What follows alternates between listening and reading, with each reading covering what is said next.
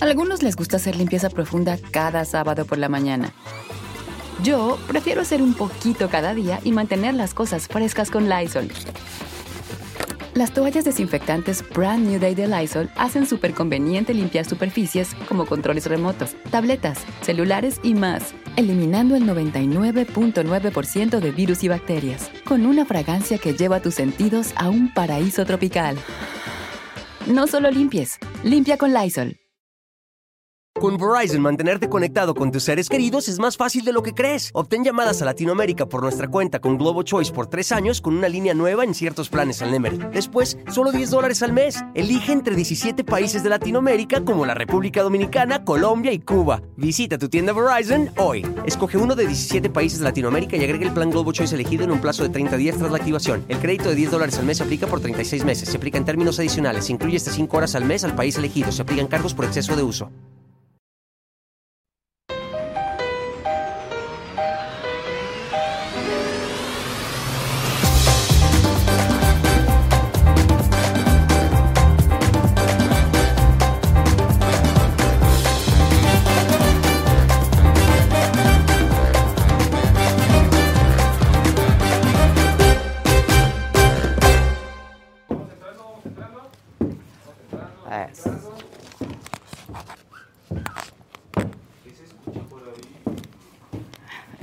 ¿Quién es esa que anda ahí?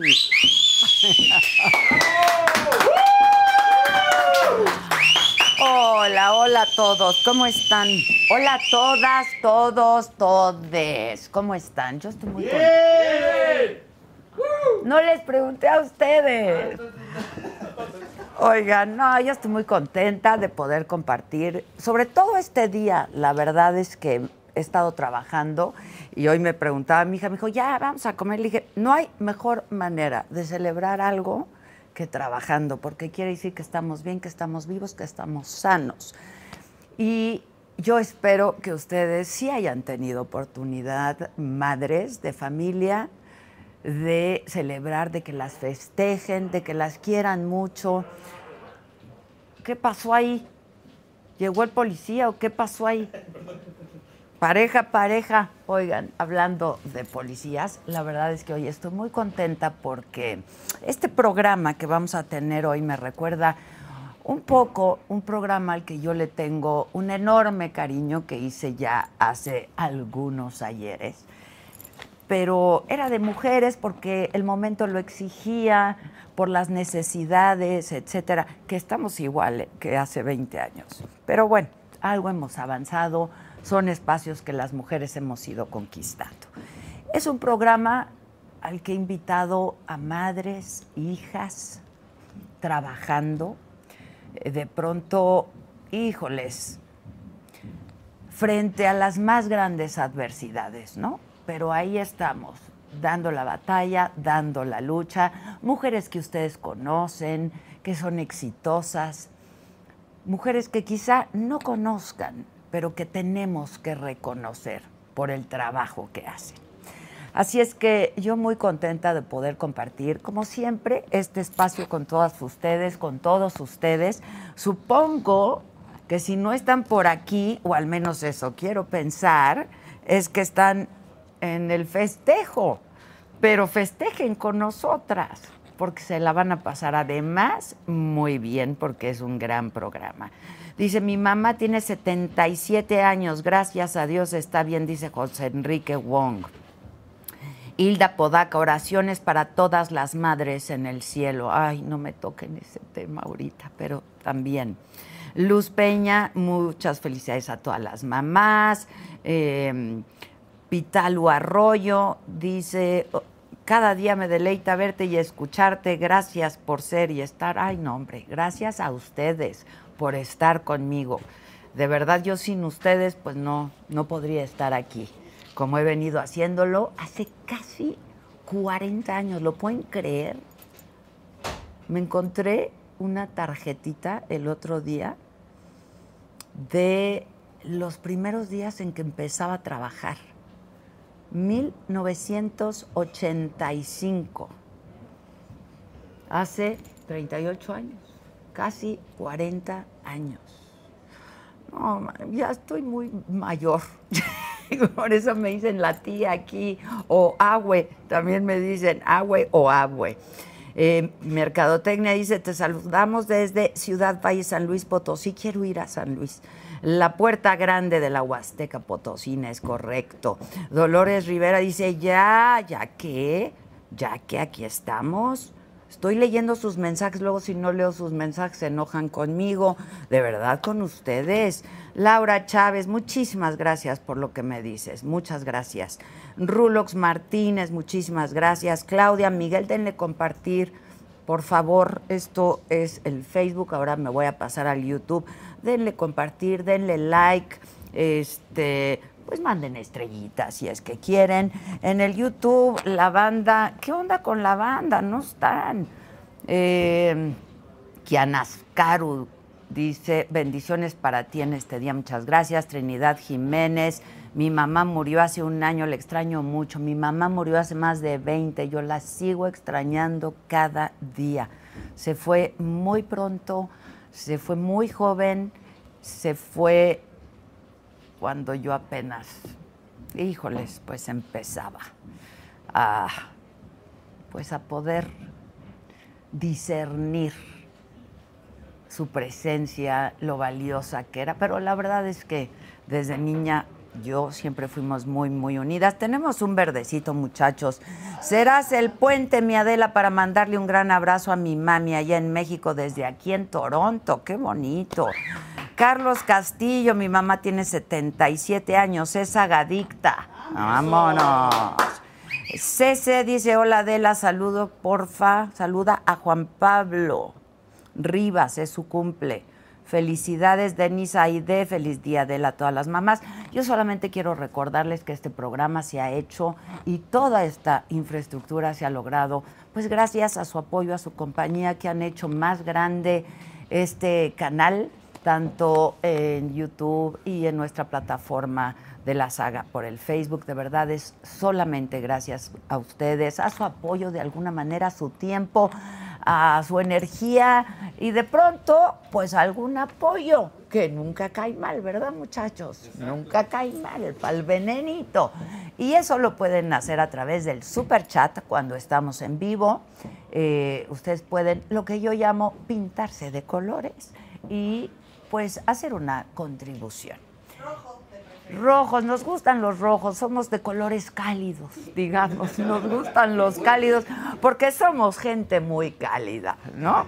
Este, si ven este programa en repetición, pueden hacer el super gracias, que ahí ya no pueden hacer el super chat, pero pueden hacer el super gracias, mismo método, misma mecánica y este, se los vamos a agradecer siempre muchísimo. Así es que píntense de colores y díganme qué les gusta, qué no les gusta, qué quieren. Este, y pues eso, muchachos, que este programa lo hacemos para ustedes y por ustedes. Luego me dicen que no pelo al Facebook. Dice José Enrique Wong que qué gran programa, que Dios los bendiga, dicen muchachos. Gracias, ya mandaron para un venenito y no me dan nada. Me cae. Este, feliz día, dice Juan Pardo, a todas las madres. Marta Figueroa, Adela, muchas felicidades. Yo soy tu admiradora. Eh, no es, no, no es tu Marta Figueroa la, el papel ahí. No. Felipe Ulloa, feliz día Adela, muchísimas gracias, aunque tus retractores serán muchos, pero habemos muchos los que te queremos. Yo también. Es absolutamente correspondido todo esto, ¿eh?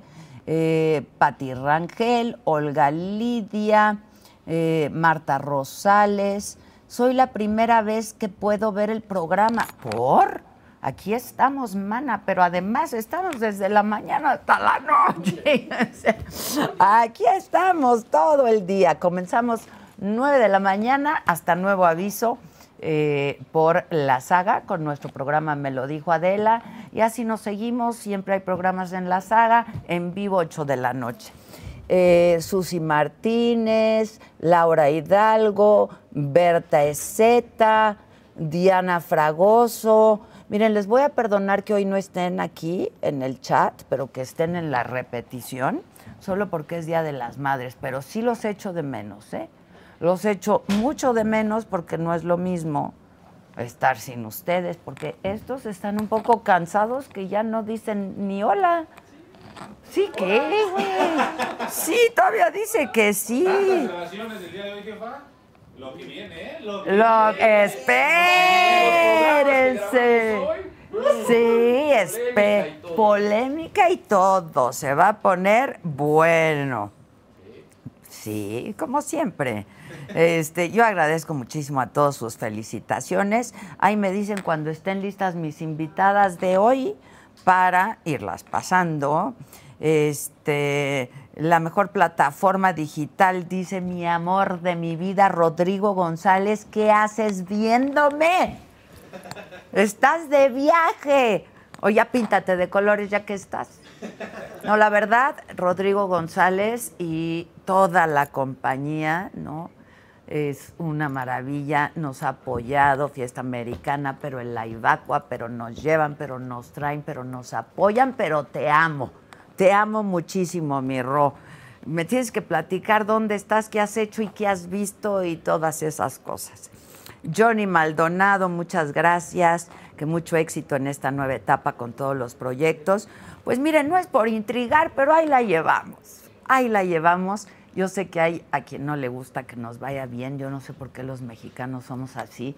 Justo hoy tuve una conversación con un muy querido amigo mío y de todos ustedes también, yo sé que lo quieren mucho. Este, y decíamos, ¿por qué somos, por qué son? Yo, no me incluyo, la verdad, porque toda mi carrera ha sido de apoyo, de pues generosidad que yo he recibido y que por lo tanto he dado también, ¿no? Yo he visto crecer a mucha gente a mi lado y después irse y lo celebro y me da gusto y como siempre he dicho, esto es grande, es ancho, hay para todos, hombre, hay para todos. Denise Aide, que es nueva aquí, que ya se suscribió, que ya es miembro. Alejandro. Eso. Tenemos un azulito de Diane Mónica. Ya se van poniendo. acérquense al rojito, ¿no? Eso. Eso, Tilín. Que estos zapatos están muy lindos, dice Eri Ríos. Muchas gracias. Mark, que se me aprecia. Eh, Diana, apreciado, te va a ir excelente como siempre. Bueno, yo lo único que puedo decirles, aunque en este momento seamos pocos, yo sé que este programa va a tener muchas repeticiones porque se van a hablar de muchas cosas y se van a tocar temas bien importantes. Lo único que puedo decirles es que mi corazón está puesto en cada uno de estos espacios. Mi experiencia, pero sobre todo mi corazón, de verdad. Mi patrimonio también, ¿no? Digo, este, pero sobre todo mi corazón. Esto, esto es algo que no nos esperábamos y que cuando comenzamos hace algunos años, la verdad no nos esperábamos. Y hoy que estamos aquí y en este punto y desde este punto que hemos crecido, que hemos mejorado, que hemos aprendido, la verdad es que pues estamos muy orgullosos de nosotros mismos. Y cuando, cuando las mujeres de pronto no sabemos reconocernos, pero creo que tenemos que ir aprendiendo a hacerlo. Y esto es digno de un reconocimiento, no mío, sino de todo un equipo de trabajo que ha creído en mí, que ha apostado por mí desde hace algunos años y por los que yo pido un muy fuerte aplauso. ¿No? Ya, ya. No dije que se aplaudan ustedes, pero como hoy es Día de las Madres y como hoy yo quise hacer un reconocimiento a todas estas madres, pues que nos ha ido bien, que nos ha ido regular, que hemos, la verdad, compartido momentos, que nos identificamos con momentos, he invitado a gente padrísima. Y me dicen que ya llegó. Así es que vamos al detrás de cámaras. Bien. Ya estoy aquí retocándome para estar muy pronto con Adela. Ah, mira, ya llegamos. Adela, Adela Vengan, Micha. niñas. Ven, siéntate aquí ya. Mira, ¿quieres tantito? Llegamos con toda la tribu. porque es el Día de las Madres y no supimos a dónde tirarlas. Porque mira que a veces se portan. Muy Ya la bien. hiciste llorar, ma. No llora. Es que sus hermanas la despertaron a gritos, de verdad. Perdóname yo. Las cuatro. Yo no hice nada, perdóname, pero yo no hice nada.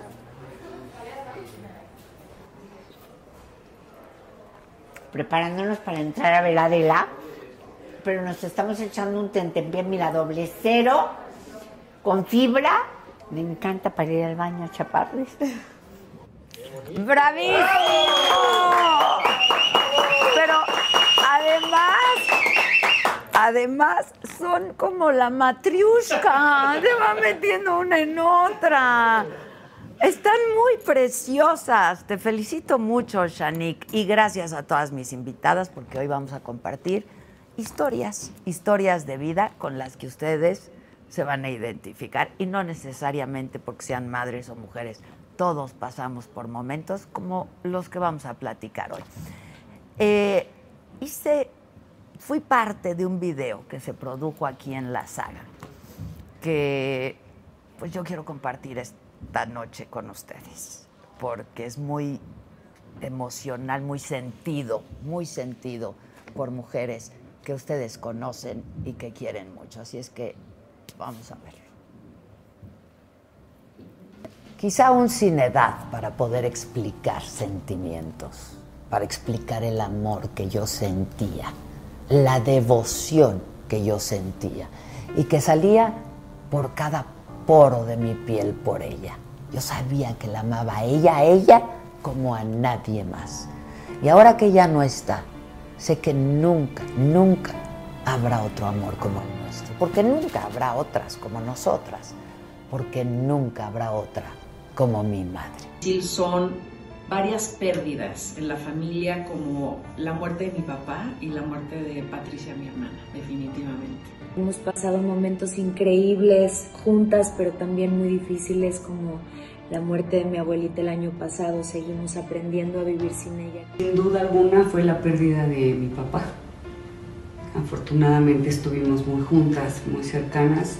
No sé si tomé la mejor decisión en tus últimos días. Ay, no sé, quisiera haberte salvado, quisiera haber hecho lo imposible porque no te murieras. que no estuvo conmigo en mis partos, que no estuvo conmigo en los momentos en donde yo, en lo personal, creo que a una mujer más falta le hace su mamá. el haber amado tanto, tanto a mi papá, que pudiera parecer católicamente algo muy bueno, pero a veces fue como demasiado, ¿no? Demasiado, demasiado aguante hasta la fecha, ¿no? Ese, ese amor sigue aguantando, aguantando, aguantando y, y, a lo mejor eso hubiera sido lo que lo que yo le, le, le diría, que siempre me ha dolido mucho. Me ha dolido mucho mm, a lo mejor que le hagan daño. Pero ella, ella jamás bajó la cabeza y con su garra y su arrojo sacaba la casta. Su muerte, ¿no? Eh, sigue siendo, híjole, te digo, pues ya van a ser 26 años y cada 24 de marzo para mí sigue siendo un momento muy difícil. Nos separamos un poquito en ese aspecto de que ya no me acompañaba todo el tiempo. Es como que esa fue un momento difícil porque obviamente las dos nos extrañábamos mucho. Con mucho trabajo nos sacó adelante a mis cinco hermanos y a mí. A mí no se me olvida nunca cuando de pronto en la casa nos cortaban la luz y el teléfono porque ese mes simplemente no le había alcanzado para pagar. Nos fuimos mi mamá y yo a la playa, a ella le fascina el mar, es su lugar favorito. Y tuve la oportunidad de conocer a la amiga más que a la mamá. Y desde entonces somos las mejores amigas. Quiero que sepas que siempre voy a estar contigo, que vamos a seguir juntas, agarradas de las manos siempre. Que me había dicho que no pudiera ir al festival del Día de las Madres porque estaba trabajando y me sorprendió llegando. Y ese momento para mí fue inolvidable. Cuando me casé, pues el baile normalmente es con mi papá, ¿no? Y entonces, claro que bailé con mi papá y fue algo hermoso, pero yo dije que también quería bailar con mi mamá. Y bueno, fue un momento que bueno, llorábamos, llorábamos, creo que todos los invitados lloraban. Fue un momento muy bonito y muy, eh, pues sí, que me llegó al alma. Mi recuerdo más bonito con mi mamá eran los viajes que hacíamos, que a veces nos íbamos de Monclova hasta Mazatlán eh, en coche. Y nos enseñó también a amar la naturaleza y amar la vida. Es- eso, eso fue muy importante. Tener a una madre pues tan, tan sumamente exitosa, una madre tan brillante, tan talentosa, tan querida, tan admirada. Me acuerdo de ella con mucho cariño porque me enseñó a valorar muchas cosas, porque me enseñó a ser fuerte. Te quiero agradecer todo, todo lo que siempre has hecho e hiciste por mí. Gracias a ti soy quien soy. Y gracias a ti conozco el amor verdadero. Te amo, mamá, con pasión, locura y desenfreno, te admiro. Tú eres capaz de sacarle plática a una roca. Tú eres capaz, si hubieras hecho lo que yo hago, serías adorada y amada por todo el mundo. Eh, Y hoy, que es Día de las Madres, puedo confirmar que ella está mucho más presente que nunca. A través de lo que hay de ella en mí y a través de lo que hay de ella en mis propios hijos. A mi madre la amé en toda su complejidad, con toda su humanidad y con toda su rebeldía, distinta a la mía. Solamente tengo amor, agradecimiento y valorarla siempre. Quiero mucho, que te amo con todo mi corazón, que para mí todos los días son tu día, no solamente hoy que te celebro. Que yo quisiera celebrar a mi mamá. Perdón por haber estado ausente por motivos de trabajo. Solo tengo agradecimiento y un amor que con palabras no se puede explicar. Te amo y te amaré siempre, siempre, para siempre. Gracias, mami. Te- Y lo último que le diría a mi mamá, te amo, te amé y te amaré siempre. te amo, mamá. Hoy y siempre me siento tan afortunada de llamarte así, Mami. Mamá, tenemos que hablar. Ay, bravo, qué bonito, ¿no? Este, y qué bonitas ustedes todas. Muchas gracias. Ya estamos aquí en la chorcha, este, muy contentas, ¿no? Eh, pues casi todas, ¿no? Yo decía hoy en la mañana, ojalá todas las madres estuvieran celebrando y estuvieran festejando. Pero hay muchas que no. Hay muchas que no pueden celebrar, que son estas madres huérfanas de hijos, ¿no? Y son madres buscando a sus hijos y madres eh, rastreando a sus hijos. Ay, una qué cosa terrible. brutal. Pero bueno, hoy, a mí me da mucho gusto que estés aquí, mi querida Shanique Berman. Hace un rato que no nos veíamos. Bienvenida, Shanique. Qué gusto.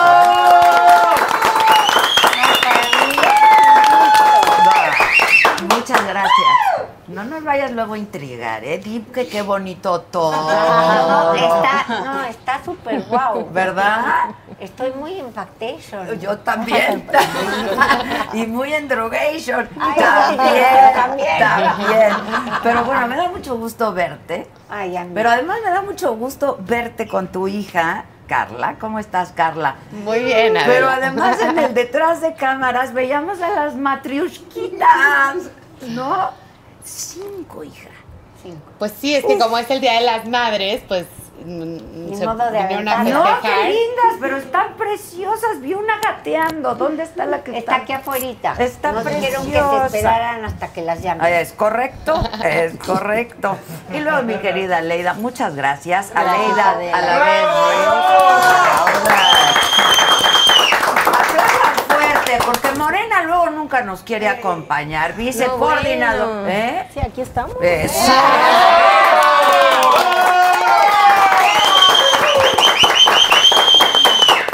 Vicecoordinadora de Morena en la Cámara de Diputados, pero además con acciones bien importantes, Aleida. Así es que muchas gracias. Gracias, Gracias. Adela. Y luego nos acompaña Franchelli. ¿Cómo estás, Franchelli? Bien, Bienvenida. gracias. Gracias. Tú eres Atenea. Sí. Tú eres Atenea, del grupo de la Secretaría de Seguridad Ciudadana aquí de la Ciudad de México. Luego Leslie, que estás gusto. bien jovencita. ¿Eres mamá? Sí, claro. No. Sí. Híjoles, Leslie Itzel Escamilla, tú eres oficial. Sí. Oficial del grupo de la Secretaría de Seguridad Así Ciudadana, también aquí.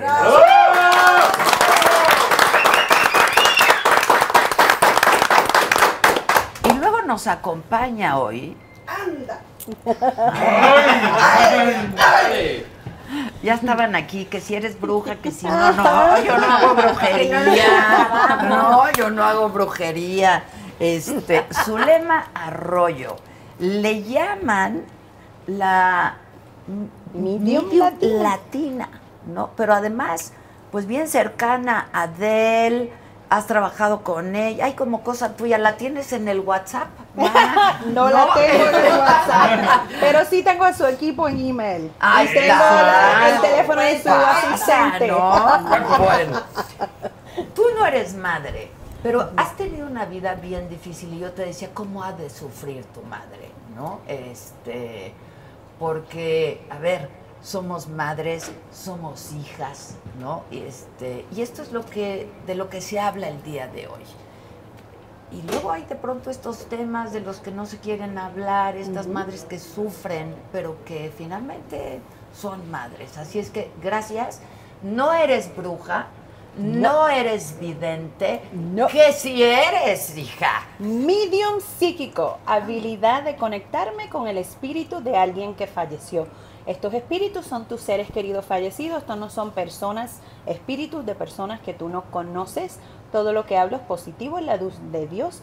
Te conecto con ellos para brindarte clausura, entendimiento, contestar preguntas. Por ejemplo, con el COVID, tantas personas han fallecido de COVID. He estado haciendo lecturas en Ciudad México los últimos días y he tenido literalmente 50% de las lecturas han sido familiares querer conectarse con sus seres queridos que murieron por COVID. No se pudieron despedir de ellos. Algunos sospechan que no recibieron la atención médica adecuada. Otros sospechan que no acudieron al hospital cuando deberían y que si hubiesen acudido anteriormente estuvieran vivos. El espíritu te puede validar Bueno, y yo dar te voy toda a esa decir información. algo antes que cualquier otra cosa. ¿Qué? Soy súper escéptica. No te preocupes. Súper no me preocupa. ¿no? Este- Mi trabajo no es conversante Claro, tampoco. claro. Y no te invité ni para que me convenzas, no quiero hablar con nadie, la verdad. bueno, ahí ahí sí que te puedo decir que usualmente. No, sí me gustaría mucho. A Yo a veces, veces- le digo, ya, manifiéstate de alguna forma, ¿no? Aparécete. Aparécete. Pero soy súper escéptica, no creo en estas cosas, ¿no? Este, y yo creo que lo, lo importante es decirlo y que Claro. tú lo sepas. Bueno, y ¿no? de eso vive ella, de eso cobra. Pues sí, ¿Cobras pues caro? sí, pero- Bueno, no es que cobro claro. Primero que nada, esto es un trabajo espiritual y es un trabajo como cualquier otro trabajo. A mí no me regalan la electricidad, ni la oficina, ni los empleados. Por consiguiente, tengo que pagar todo eso. Me transporto a México, tengo que pagar yo mis propios gastos. Entonces, es un trabajo como cualquier otro trabajo. Pero gracias a Dios yo no dependo de ello porque yo he tenido una vida muy saludable y yo era una ejecutiva de publicidad y mercadeo. Antes de ser medium psíquico, yo suprimí mi don por 45 años y tuve una carrera muy exitosa y estoy casada con un hombre que lleva 45 años en la industria de la banca global. Ándale. Allá los trabajos, man. Y tú también, ¿no? Haz algo por nos. Ahora sí que ahora por nos. Invierte en nuestro negocio, mira. Invierte aquí, mana. Carlita, ¿qué edad tienes tú, Carla? Ay, Adela. 38. ¿Qué nos deja? ¿Qué nos deja, Es que le tengo prohibido decir su edad porque entonces luego me andan sumando con la mía. ¿Tú no, ¿A ti no te gusta decir tu edad? No, nunca. Yo nunca lo he dicho. ¿Nunca lo has No, dicho? no me importa que digan que tengo 100 o 20 o 40 o 70 o, o 150. Creo que ya ni ella sabe cuántos A tiene. veces le pregunto. Ah, yo también. Yo a veces pregunto, ¿cuántos voy a cumplir? ¿Qué, qué, no, qué porque ya va a ser mi? Porque, cumpleaños. eh, eh, tanto he negado mi edad que... Ah, yo nunca he negado mi edad. Yo tampoco. verdad. ¿Por No. qué no? ¿Cómo? ¿Para qué sí? Si está ahí en el Wikipedia. ¿Ya, ¿ya qué? Ya todo el mundo lo No. sabe. Además, pues qué, con dignidad, ¿no? Claro. Aleida, ¿tú crees en estas cosas? No, soy escéptica también. También. Sí. Existencialista. Yo también soy escéptica, pero qué maravilla que haya gente a la que le ayudas a dar ese sentimiento de clausura. Yo creo que se, se ha de sentir sí. increíble poder ayudar a alguien que a lo mejor siente que tiene un asunto no resuelto y que no puede como ni descansar ni dejar descansar a la persona y se ha de sentir muy bonito participar en, en, pues que ya te quedes tranquilo, ¿no? Y eso es lo que sucede, recibes una paz que de otra manera no pudieras recibir y lo otro es que un medium psíquico, porque todos somos psíquicos, ¿verdad? Te da una información que es tan específica que no hay manera que tú puedas dudar que es tu ser querido fallecido. Yo te doy nombres, yo te doy fechas, yo te doy cosas que tú a lo mejor no le has dicho Pero a tú nadie. ya sabías quién iba a estar hoy Ay, aquí. claro, claro. No, ni ya, idea. ya revisaste el Wikipedia. No, el ya Google. sabe, ahí ya sí, ahí ya sí que sabe te puedo, ahí sí que te puedo decir y el equipo de, de, De publicidad producción y y de, producción eh, cuando yo voy a una entrevista y voy a hacer una lectura está completamente prohibido decirme quién voy a leer. Yo no averiguo tampoco nada de la persona del show, para serte honesta. Claro. Estoy aquí, he escuchado tu nombre, no tengo idea de tu historia, nada por el estilo. Yo No, tampoco de la mía. ¿En No. serio? ¿En serio? No, ¿Sabes, no. ¿Sabes por qué? Porque yo también tengo que ser honesta conmigo misma y a mí me encanta eh, ese momento donde yo puedo sentir, percibir, dar un mensaje y que la persona se quede en shock y yo misma decir, wow, qué increíble, porque la mayoría de las cosas que yo te digo en una lectura no son cosas que tú puedes encontrar en Google ni en Wikipedia. Sí, debe ser, claro. Tú muy bien. Ahora, ¿tú invocas o se te No, yo no invoco. Ahí nos avisas cuando alguien... Cuando se- se aparezca alguien ahorita para... ¿Cómo? Sí. Primero, un medium psíquico tiene que trabajar mediante unos parámetros y unos límites. ¿Por qué? Porque nos podemos enfermar de los pulmones. Hay mediums que han colaps- colapsado los pulmones porque estamos subiendo nuestra vibración energética. La manera en que me conecto es porque aquí en el plano físico somos energía de baja frecuencia. ¿Qué sucede? Cuando morimos, lo que muere es el cuerpo, la materia, nuestro espíritu se transforma en uno de alta frecuencia. Yo subo mi frecuencia energética, ellos bajan la de ellos, nos encontramos en el medio, por eso es que se llama medium. Entonces, yo soy quien les autorizo. Yo le llamo Wi-Fi espiritual. Es como cuando prendes y apagas un Wi-Fi. Yo estoy en control.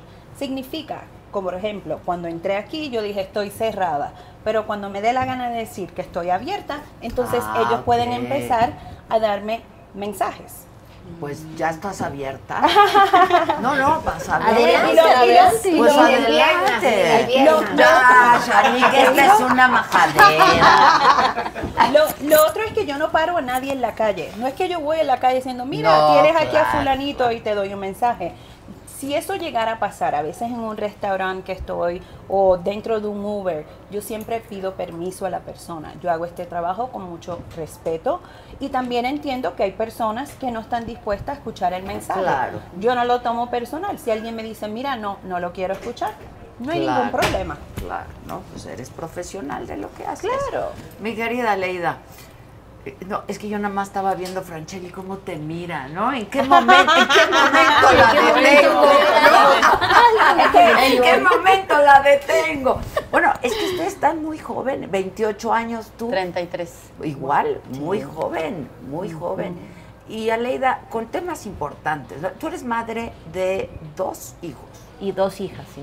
Una de 10, y- no, de 20 y otra de... Va a cumplir 13 el 16 de mayo. Ok, hijas y Sí, hijos. No. No, solo dos hijas. Solo dos hijas. Dos hijas. Ok. Y luego tú, Tengo dos hijos. dos hijos. ¿Varones? Sí, hombres. Ok. ¿Y tú, mi niña? Yo tengo una nena. ¿De qué edad? De nueve años. Uy, pues. ¿Y qué hacen con la pistola?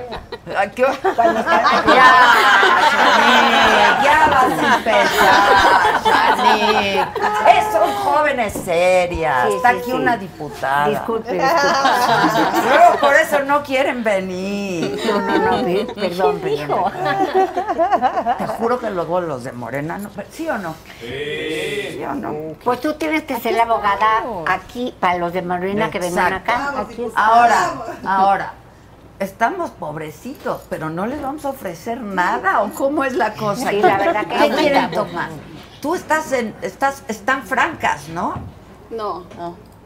¿No están francas? ¿No pueden tomar nada? No. Si nada. ya son mayores de edad. No, no, no. Ya, Ya. tomaron. ¿No? Pues dales la autorización. No, ¿verdad? Háblale a Harfush y dile que programa. ¿Puedes interceder? Traen, no, traen uniforme, ¿verdad? Sí, no se puede no uniformado, no se puede. Maribel Burtuzuastegui Y nos mira que si saluda los a asume todas. su deber. No, así, No, no, no. no. Pollito. Milán, saludos. Pollito Milán nos saluda a todos. Este, gracias a Adela por tantos momentos. No, gracias a ti, Marisol Sendejas. Eh, qué, qué gran programa están diciendo. La queridísima Sandrita Nazar. ¿Tienen calor? Yo no, pero es que ellas sí. vienen muy... Quítate el uniforme.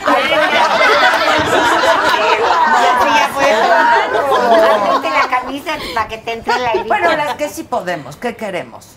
Yo sí quiero. ¿Un tequilita?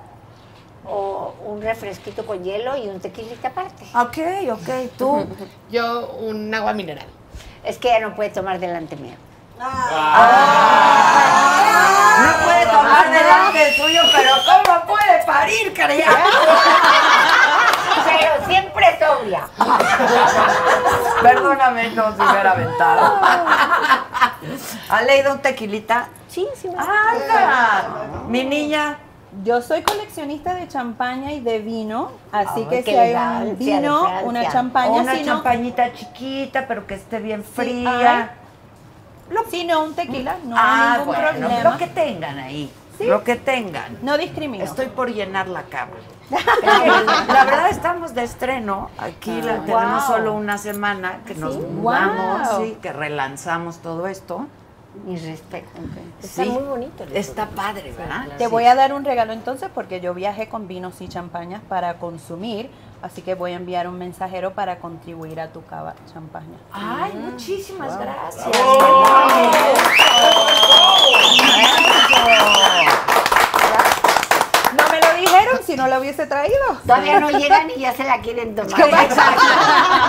Pero pues yo también soy de la burbuja, ¿eh? Ah, soy fifi, ¿qué podemos hacer, mana? Pero me echo mi mezcalito, mi tequilita, mis taquitos. Sus ¿no? carritos. No, yo la verdad soy cero fifi porque a mí me gustan los tacos, la, la tortilla, el picante, todo tipo de chiles sin albur. Ah, bueno. Todo Mira, tipo ¿yo de qué te chile. puedo decir? No, porque te conozco. Todo tipo de picante, sí, la verdad. Y todo tipo de chiles también, ¿por qué no? Ahí sí no. Ahí sí no, todo tipo no. Ahora, es muy delicadita tú. Siempre. Siempre. Ah, bueno. No, yo sí quiero que me cuenten un poco y que hablemos un poco, en este caso, pues quizá tú puedas hablar por tu mamá, ¿no? Eh, esto de, de dar función a tantas pistas, ¿no? Yo siempre he dicho, la verdad es que yo reconozco enormemente a las amas de casa, ¿no? Que al final todas somos amas de casa, porque Llegan un de trabajo trabajar no excluye al otro, la verdad. Cierto. ¿Cómo está? ¿verdad? Y damos dobles o triples funciones y son jornadas de 40 horas, ¿no? Este, y que de pronto dices, no me alcanza el tiempo para hacer tanta cosa. Y a mí sí me gustaría que un poco hablaran de su historia, de cómo ha sido ser madres y de qué ha significado ser madre para ustedes. Shanik. Te heredó el color de piel, me preocupas muchísimo. Mira, lo más lindo que me ha pasado en la vida, o sea, yo tengo dos hijos, uno falleció y, y Carlita. Pero fíjate que el día que nació Carla y me la dieron en los brazos, yo dije, ella fue el amor de mi vida. Mira que yo tampoco soy psíquica ni nada, pero dije, ella fue el amor de mi vida en otra vida. Y te voy a decir que cuando Carla se va un día de viaje, yo no puedo respirar. No te lo juro, siento que me asfixio.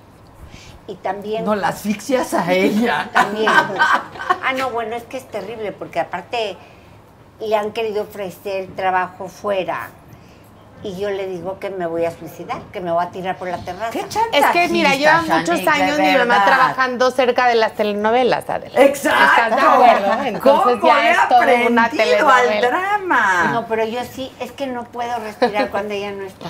Pero entonces eres una madre posesiva, aprensiva, histérica, sofocante, asfixiante y hasta castrante. No. Sí, sí, eso y más. Pero no solo eso. Te voy a decir una de las niñas, porque Carlita su quinto bebé le dijeron que no podía sa- salir inmediatamente. Ella siempre da luz y ni siquiera duerme en el hospital. Y yo me puse a gritar como un animal y entonces me decían ellas, pero es que tú eres más grande, tú nos tienes que consolar a nosotros. Sí, claro. Tú cálmanos a nosotras. Y yo, y yo les decía, no, si mi corazón está roto en pedazos, me voy a suicidar. Y yo perfecta. O sea, sí, hay mu- le- nos ¿Han gusta sido mucho el partos drama. naturales? Sí, Los cinco. todos ah, buenísimo. tranquilos. Ok, sí. ok, nomás no era tan rápido como tú esperabas. Pues sí, pero yo no puedo. Es como si estoy enferma de amor. Sí, muy sí, es- gravemente. estos amores, yo a mí me pasa con mis hijos, son amores así. Locos, desquiciados. Y fíjate que yo le dije No, a Carlita que. El mío creo, espero que no. No, el mío sí está como muy loco. Pero yo sí le digo a Carlita, cuando yo me muera, tú no te preocupes porque yo te voy a volver a buscar y te voy a volver a encontrar. Porque yo estoy segura que nosotros venimos de otras vidas. Porque no es normal que ella es mi oxígeno. El hijo que perdiste, ¿era mayor? No, más chico. Más, Más- chico, o sea, pero- ella fue la Pero con él nunca sentí lo que siento con ella. Bueno, era diferente la relación. Sí, es una conexión distinta, claro. Era como hijo normal, este es como hijo enfermo. Ah, ok, ok, ok. Enferma yo, pues. Sí, es, es fuerte. Yo soy la de la telenovela. Exacto. ¿Y tú repites estos patrones con tus hijos? No, y la verdad a ella le encanta el drama y cero es así, sofocante, ni Claro mucho que menos. sí, soy, soy con las niñas. O sea, ellas, por ejemplo, a mí no me dicen abuelita, ellas dicen, y te lo podría decir ella, ¿qué soy yo tuya? No, pero ¿qué soy? ¿Tu doble qué? Oh, Ok, mamá doble. mamá doble. Pues no te metas. ¿Nunca le has dicho la neta, mamá, ya no te metas? ¿Cómo crees? No, porque la verdad es que mi mamá es muy sabia. O sea, tiene como esta sabiduría muy práctica, ¿no? Y no se anda con tonterías y como que cuando se mete es porque de veras está muy atinada. Estoy muy a la micha, muy directa. Ok. Exacto. Este, Ahora- y, y no, nos llevamos muy bien y, y la verdad es que me da mucha risa cuando diste esas cosas porque digo, ustedes la conocen, tienen una vida súper llena, así hay que estarle rogando para que nos haga caso porque entre el programa y la clase de baile y las mil amigas y mi Ah, papá y todo. ok, ok. O sea, suena como que está ahí nada más Ahora, así, pero- pues no. Y luego tú tienes cinco hijas y eres una mujer muy exitosa. Profesionalmente. Y supongo que en lo personal, pues ya lo veo, unas hijas divinas, pero profesionalmente eres muy exitosa. Y esto que yo decía, ¿no? De que las mujeres damos función a no sé cuántas pistas al mismo tiempo. Este, ¿qué, qué historia compartirías? ¿Qué, qué- por qué momentos has pasado? A mí, siempre que me lo preguntan, digo, no, pues yo lloro mucho y todos los días. O sea, Justo- yo lloro. Eh, Digo lo mismo, cuando me dicen, ¿cómo le haces? Les digo, pues llego a mi casa a llorar del cansancio y del estrés, ¿no? Eh, pero yo creo que todas las mamás, las que trabajan fuera de casa y las que no trabajan fuera de casa, todas cargamos muchísimo, ¿no? O sea, cargamos emocionalmente, cargamos físicamente, eh, pero, pero también como que trato de ser bien consciente del privilegio que tenemos, ¿no? Yo llego a mi casa y afortunadamente tengo quien me ayude a lavar la ropa, este, o sea, hay, mucha, hay muchas mamás que están todo el día en el sol, este, trabajando y que luego llegan a la casa a hacer un chorro de, de- de No, trabajo o físico. cargando leños, ¿no? Sí. A las 5 de la mañana para Ay, no. poder dar calor a su familia, a sus hijos. Entonces, la verdad también creo que, o sea, tenemos que estar como bien conscientes Y de... fíjate, yo creo que las chavas hoy en día no quieren cinco hijos, ¿no? No, en general no. ¿Verdad? ¿Y sabías que está embarazada? No, no es cierto. ¡No! Pero No sé por qué ahora le dice todo el mundo esto, pero yo no es quiero cierto. que se embarace y tenga las No, yo quería tener siempre una familia grande. Grandes, que son bien padres las Eh, familias. tú vienes de Yo muchos vengo de hermanos. una familia grande. ¿Cuántos? Éramos seis, uno murió.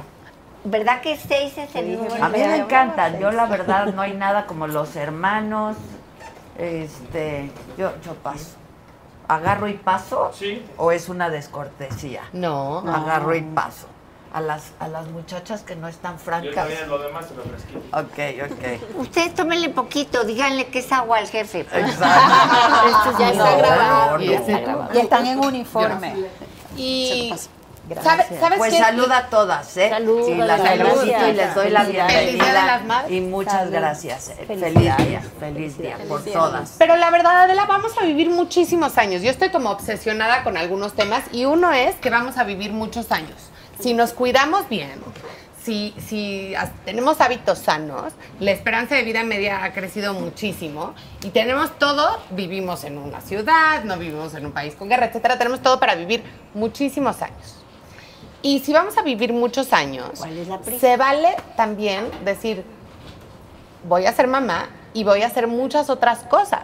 Porque además mis hijas cre- van a crecer y no me van a necesitar ahí las gracias. 24 horas del día, ¿no? Y yo creo que yo soy mejor mamá eh, si, si estoy eh, haciendo mi profesión, que me gusta mucho. Yo coincido. ¿Coinciden? Aleida, ¿tú Sí, coincides? claro, el ejemplo es algo que ayuda a que pues se vea que no estamos ausentes, sino más bien tratando de desarrollarnos como personas, ¿no? Y, y que eso lo vean las hijas es algo que, que también educa.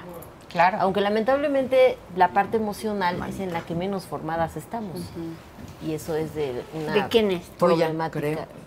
No, yo pedí refresco. Ah, entonces Carla creo que pidió un agua ya, ves, ya mineral. me estoy tomando el refresco de alguien más. Traigan refresco, Es traigan mineral. abundancia, por favor. De nosotras, las Sí. madres. Oye, Aleida, sí, pero también tenemos muchas urgencias. Y yo creo que tú estás desde tu trinchera también y de manera empática luchando por estas urgencias que tenemos las mujeres y las madres y las jefas de familia. Para que no nos maten. Sí, por ejemplo, eh, ahorita que decías esto de las madres que están en la, con la pérdida de algún hijo, la desaparición de algún hijo o hija, pues decidimos habilitar el centro ya de búsquedas que pues no se había visualizado porque la fiscalía decía que era su eh, De labor, competen- su competencia. exactamente. Entonces no quería que nadie más se inmiscuyera cuando lo que necesitamos es algo ya urgente, que, que la búsqueda sea Inmediata. inmediata, con protocolos bien establecidos, que las personas no anden de tumbo en tumbo buscando eh, pues a su a su Yo ser decía hoy que muchas, muchas madres hoy no recibieron flores, salieron con picos y palas a buscar a sus hijos. Y es fuertísimo. Y es una realidad terrible en México. Terrible. Pero yo creo que es por trata. Digo, yo no sé, pero al parecer se roban a muchas niñas. Pues hay de todo, ¿no? Y digo, la trata es un negocio multimillonario internacional. Está, porque hay mucha oferta. Sí, y mucha y- y demanda. el, el Igual que el está narcotráfico. ya en, en la parte judicial. Cuando hay esta desaparición, no acelerar los procesos de búsqueda, no, eh, por ejemplo, hasta cerrar el- el- la custodia, ¿cómo le llaman? Ajá. Áreas protegidas. de custodia, no se cuidan esas cadenas y, y no se habilita pues una investigación que, que sea lo más eh, atendible para lo que haya sido pues la vulneración a alguna mujer, ¿no? Ya sea porque, bueno, Por lo está que sea, ¿no? inmiscuida Claro. en, en- en algún conflicto o hay una vejación que hay que Pero sancionar. mira, yo siempre he pensado, yo no, a ver, yo no juzgo, ¿no? Yo cuestiono, opino, pero pues aunque esté inmiscuida, en lo que esté inmiscuida una mujer ¿Qué no, tiene que ver? Ah, no, sí, claro, no, me tiene refiero por qué morir o por qué desaparecer. Sí, claro. No, me refiero a que se- esté involucrada, pues, en, en algún conflicto, ya sea eh, o familiar. familiar, sí, de la delincuencia organizada. Pero aún todo así, eso, sí, sí, sí, sí. Los, los protocolos tienen que ser tan puntuales que, que evitemos perder esas, esas Esa cadenas cadena, de esa investigación. cadena. sí. Ahora, háblanos un poco de tu historia como madre y como pues profesional, como profesionista política con trayectoria. Pues bueno, yo soy madre de dos niñas, bueno, una ya señorita, 20 años, está estudiando Derecho. en la UNAM. La chiquita va a cumplir 13 años, está en, en primero de secundaria. Y pues en la salida apenas de la pandemia. Ahorita que escucho lo que ella dice sobre cómo procesar los duelos, pues nosotras vivimos uno muy fuerte, el de la pérdida de mamá, De en mamá. plena pandemia. Fue por cáncer, pero, pero murió en plena pandemia, Ah, le ok. tocó todavía vivir la pandemia. Y esto de que no se alcancen a despedir, que no se sepa si se hizo lo correcto. Sí, hijo. Historias ahí truncadas, ¿no? Que uno tiene que aprender a pues procesar. Y con las hijas, pues es como yo creo que para mí la parte más difícil, ¿no? De, de entender si estoy haciendo lo correcto. Sí. Porque Es que nadie nos enseña a ser mamás, ¿no? Este, quizá tampoco hijas, pero pues mamás la responsabilidad, el compromiso que representa y que significa. Disculpen los lentes, pero es que me están llorando muchísimo los ojos y no paran de llorar. Perdón, son las luces, pero el aire, pero todo el día aquí. Una disculpa a todos. Eh, sí, es, es eso, ¿no? no Los niños no vienen con un manual, ¿no? No. Digo, ya la quinta ya le aprendiste, pero no, pero, pero no vienen con un manual. Y esta cosa que siempre nos estamos cuestionando, lo estoy haciendo bien, lo estoy haciendo mal, hasta cuánto exijo, cuánto no, qué tan libre quiero ser, ¿no? Sí, ese es un dilema. Para mí ha sido el principal reto de mi vida, cómo ser mamá. Porque ya la parte profesional, bueno, me gusta mucho lo que hago. Eh, desde muy joven estoy metida en, en la política, en la izquierda, trabajando con la gente, con muchas amas de casa en Iztapalapa, que es de donde soy.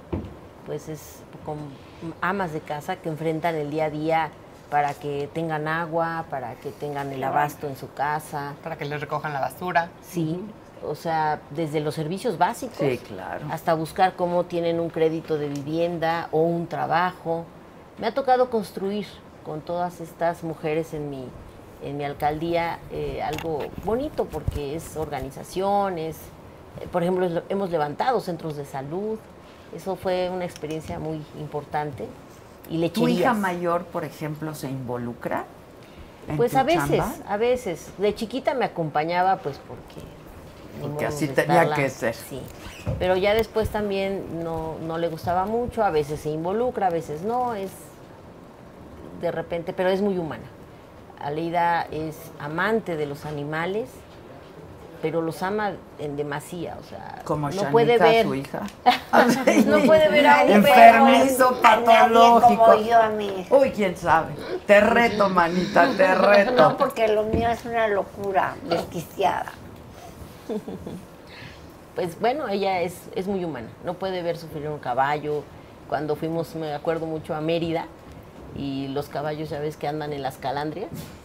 Ella, mamá, pero jalando a la gente. Ah. Sí, los tienen requete mal Gracias. como en Acapulco. ¿Y cómo? Eso no es posible y no se quiso. Esos Pero yo me vine hoy del de verdad, o Oye, sea, Adela, yo me vine hoy en una famélicos. bici con un cuate andándole en la bici jalándonos a nosotras y no se me sentí mal, pues como sea le di hasta propina. Pero él, él No, decidió, pero- el caballo no. Sí, claro. Sí. Sí, y además le lastima mucho, según mi hija, las patas, el- los casquillos en el cemento. Sí, no, y aparte no están cuidados. Entonces, los están gatos, los ahí perros. famélicos, no, muy mal. Los muy anda alimentando si ve uno que no tiene. Y les hacen cosas horribles. Ya viste que matan, queman a los gatos vivos y esas cosas que ve uno en la tele. Ah, caray, no, eso no lo había visto, pero... No, grave. Ni se lo digas a mi hija porque va a ir a ver ¿Qué dijo? y va a Que los matan, acaba, de pasar que, aga- que, que unos chavos agarraron un gato y lo subieron al internet, lo quemaron vivo para ver qué se sentía en, Ah, en vivo. pasó hace un rato de eso, ¿no? No, yo no- sí, yo pasó, no, pasó. no Se hizo vi. viral, de hecho. Este Nacho Villaseñor dice programa buenísimo. Este, a ver, ¿y tú, Franchelli? Tú eres Atenea. ¿Quién? Para, para la gente Atenea. que no sepa, como, Sí. como tú. Como yo. Como tú. ¿Qué es eso? ¿Qué es ser Atenea? Ah, pues ¿Y somos- cuál es tu chamba? Y- Ah, bueno, pues somos un grupo que reacciona para alguna movilización, marchas, meetings, plantones. Nosotros nos encargamos de eso. Como el Día de la Mujer, el, El- Día el Internacional 8 de de, marzo, la Mujer, el exactamente. 8 de marzo, Ujú. ¿no? porque ustedes también lloraron y les dieron flores. Sí, nos dieron flores. Esta, esta Sí, última nos dieron flores, edición, esta última edición fue algo, algo muy, Muy- padre, porque ¿no? sí, Para todos. No hubo este, tanta violencia como dos años anteriores, creo que fue este, la marcha que estuvo más fuerte. Ah, Este mm, año no. Las no- Ateneas no van armadas. No, no vamos armadas. No, no vamos armadas. ¿Por? Porque no, es una, nosotros vamos acompañando nada más al contingente. A las Ajá, manifestaciones. exactamente. cuidando a los Sí, manifestantes. nosotros vamos a las orillas, tanto derecha e izquierda, el contingente va en medio y nosotros solamente las acompañamos a la par. Ujú. No, nunca, ellas no van armadas. O sea, tú no sabes golpear ni disparar. Pero, ¿y has sido víctima en una de estas manifestaciones, por ejemplo, de alguna agresión? Pues no, nada más que nos avienten gasolina o pintura o Nada más, Gasolina, no, nada más. Sí, o este, pues sí, o que nos quiten algo, ¿no? ¿Y por qué los contingentes que cuidan a las manifestaciones son de mujeres? ¿Hay alguna razón? Porque la gran mayoría de las marchas que ahorita hemos tenido son feministas. Por equidad de género. Y yo creo que ustedes comparten la causa. Exactamente. ¿no? Claro. Luego La eso no verdad. entienden. Comparten la causa. O sea, ¿no, ¿no sientes ganas de ir marchando con ellas Pues, también? Vamos a, en sí vamos acompañándolas, ¿no? Exacto. Vamos cuidando también de que personas ajenas a la marcha las agredan, porque no O sea, que falta, no. Ah, no, o que las agredan, ¿no? Porque luego no falta este, la persona que no esté... eh, De acuerdo. cu- ajá, esté de acuerdo y diga, no se las empieza a agredir, agredir verbalmente o físicamente, ¿no? Entonces vamos acompañándolas para eso, para que lleven a cabo de principio a fin su marcha como debe de ser, nada más. Ahora, pero sí tienen conocimiento de uso de arma. Sí. Las dos. Sí, claro. Las dos. O sea, sí. pasan por todo su curso, saben usar Sí, un arma, etcétera, etcétera. Cuando me dijiste tienes dos, Dos hijos yo tengo. dos hijos, ¿de qué edades? 16 años y de 8. Ahora, ¿cómo te decides a estar en este ejército de mujeres no trabajando por la seguridad ciudadana? Pues mi hijo estaba pequeño, el que tiene ahora 16 años, y pues por él, ¿no? Porque pues necesitaba pues tener dinero para mantenerlo, para darle a sus gastos. Ok. Entonces por eso decidí meterme a la policía. O sea, encontraste ahí Sí. una forma de vida. De vida, exactamente. Con para pues, pero sí, no para- era algo que te gustara de... No, sí, también, también, la verdad es que también, yo creo que platicábamos hace rato, no sé con quién que nos atendió hace ratito y nos dijo, este, ah, Fer, no cualquiera se vuelve policía. Ah, no, hombre. No cualquiera, o sea, el hecho de que yo decida ser policía, pues bueno, es está en riesgo mi vida, ¿no? Mi integridad física desde ese momento, o sea, a lo mejor... Es cierto, y en una ciudad como esta... pues, Exactamente, entonces no cualquiera, la verdad, no cualquiera. O mucha gente entra y dos, tres meses prueba y se sale, ¿no? Y yo ¿Y tú llevo llevas? 11 años. 11 11 años ya llevo. Ajá, 11 años. Pero ¿cómo hay que decirles a ustedes? ¿Oficial? Sí, oficial. Son oficiales. O sea, Sí, si oficial. lo ves en la calle y le dices, yo le digo oficial a los policías. Sí. Digo, hay policías de proximidad, hay policía de otro tipo, hay policía privada, ¿no? Hay policía... Ellas son oficiales. ¿Las maltratan? Verbalmente, pues los ciudadanos de pronto. Claro. Pues sí. ¿Sí? Sí. Yo creo que hay de todo, o sea, hay gente que, que realmente tiene una buena perspectiva de la policía y hay gente que de plano, o sea, el ver un policía le causa una acción mala. Ajá. Sí, como puede haber gente que, por ejemplo, ayer tuvimos una movilización pequeña, acompañamos del Monumento a la Madre a Revolución y de Revolución al Zócalo Capitalino, y este y estuvimos sobre 5 de mayo, igual acompañando. Fue y por el Día de las Madres, exactamente. y este estuvimos ahí esperando en 5 de mayo y mucha gente se tomó fotos con nosotras, ¿no? Con nosotras. O sea, hay un reconocimiento Ajá, a lo que exactamente. Pero sí también nos falta, ¿no? Que estemos en otro lado y pues no sea agradable también. ¿Tu madre vive? Sí. ¿Y se preocupa por lo que hace? Sí, sí, obviamente, sí. Se preocupa. ¿Y cuando le dijiste voy a ser policía? Pues bueno, pegó el grito al cielo, pero Sí, pues, mi mamá que quería que fuera maestra o otra cosa, pero pues no. Eh, mi metí acá y pues sacando, ¿no? Realmente estás enseñando. Ajá, Claro, exactamente, claro. exactamente. Dile a tu mamá. Aparte porque somos también... ¿Qué, ¿Qué dice? Le digo, finalmente está enseñando. Pero sabes, ya ves, Yo o sea, también enseño con el ejemplo. Yo a mis hijos les digo, todo lo que yo hago, no lo hagan. Yo, yo les doy el ejemplo de lo que no tienen que hacer. bueno, Exacto, bueno, cópiame lo bueno, ¿no? Sí, pero además la policía debe de ser hacia adentro de la policía un mundo totalmente de hombres, ¿no? O sea, ¿qué porcentaje son mujeres? Como un 20% somos mujeres. Oye, pero entonces ahí sí hay para ligar también. Para empezar, ¿tienes? Otro tema. No, no tengo. No ok. ¿tienes dos hijos del mismo? Sí, del mismo. Ok, ¿y se fue por los cigarros y no Sí, volvió? no volvió. Ay, no digas eso. ¿Y era de la corporación? Sí, también. Ah, que es que tú Wow. también. Estás viendo y no ves. Me cegué. Exacto. Y caí, no. Exacto. Sí. ¿Y tú, mi niña? Yo tengo una nena de, de 9 años. Ajá, o sea, Yo la cuando tuviste entré- a los 19. A los 19. Y entré a la policía a los 20.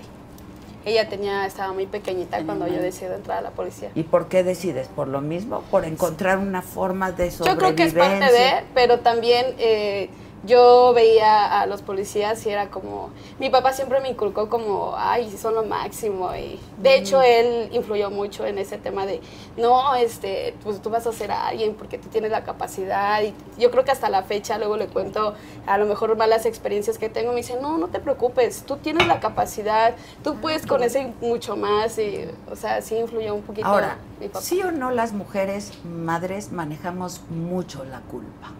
Y yo creo que las mujeres hijas también manejamos mucho la culpa. No, te sientes culpable por estar trabajando y no estar con Sí. tus hijas. Sí. Estás con tus hijos y te sientes culpable porque no, no estás, estás trabajando. trabajando. Y eso es algo en lo que también tenemos que trabajar nosotras, porque yo no veo que ningún hombre se sienta culpable No. por irse a chambear, ¿no? Para mantener a sus hijos y que se sienta culpable por no estar, pues ser de tiempo completo. Pero también es bueno manejar la culpa para que tus hijos te obedezcan de yo te llevé No, no, no, no, no. ¡Ah, ya entendí! ¡Ah! Ya ahorita dio. yo te cargué nueve veces el viviente.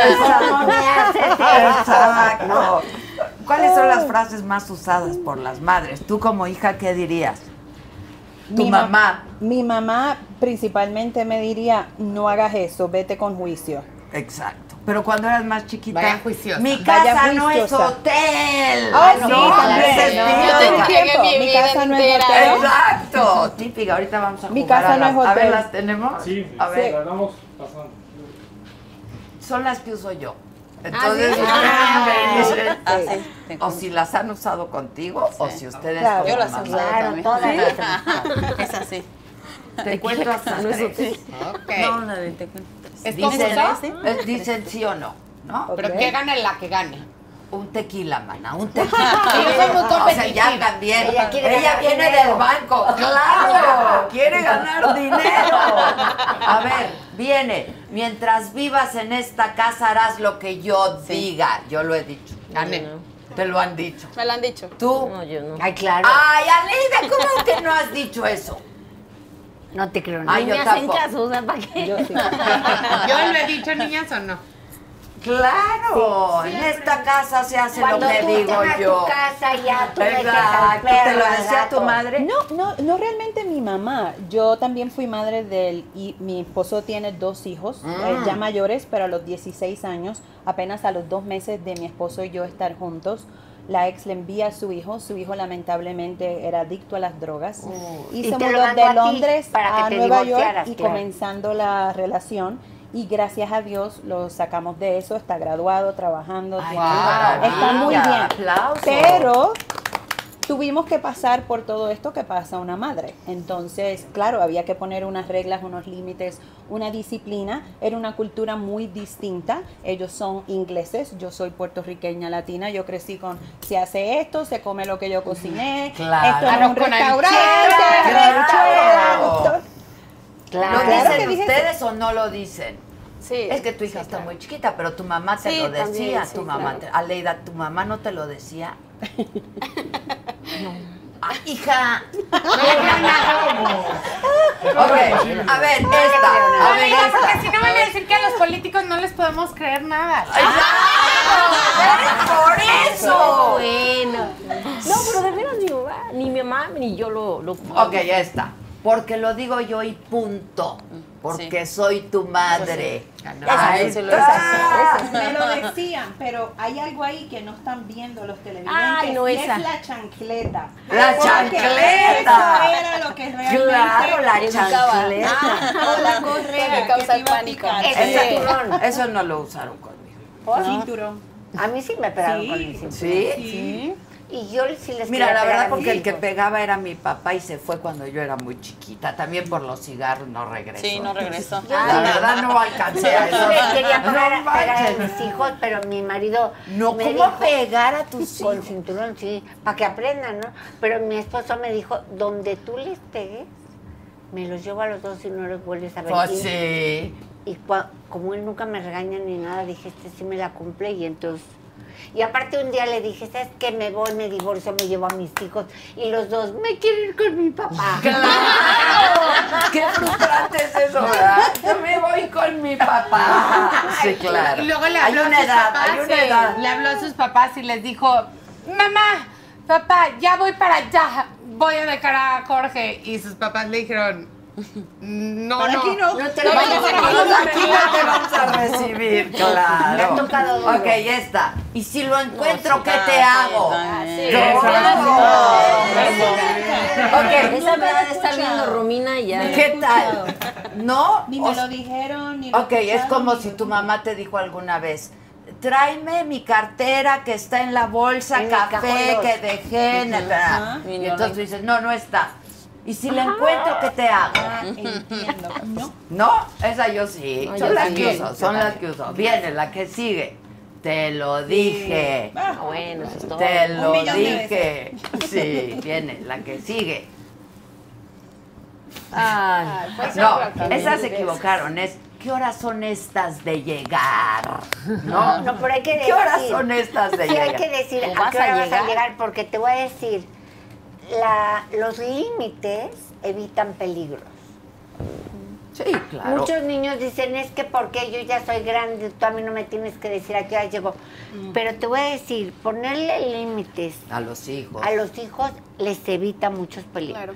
Ponerle límites a los seres humanos. También. aquí, Malena Ponerle Martínez dice, si Shanique fuera mi madre, yo también me iba.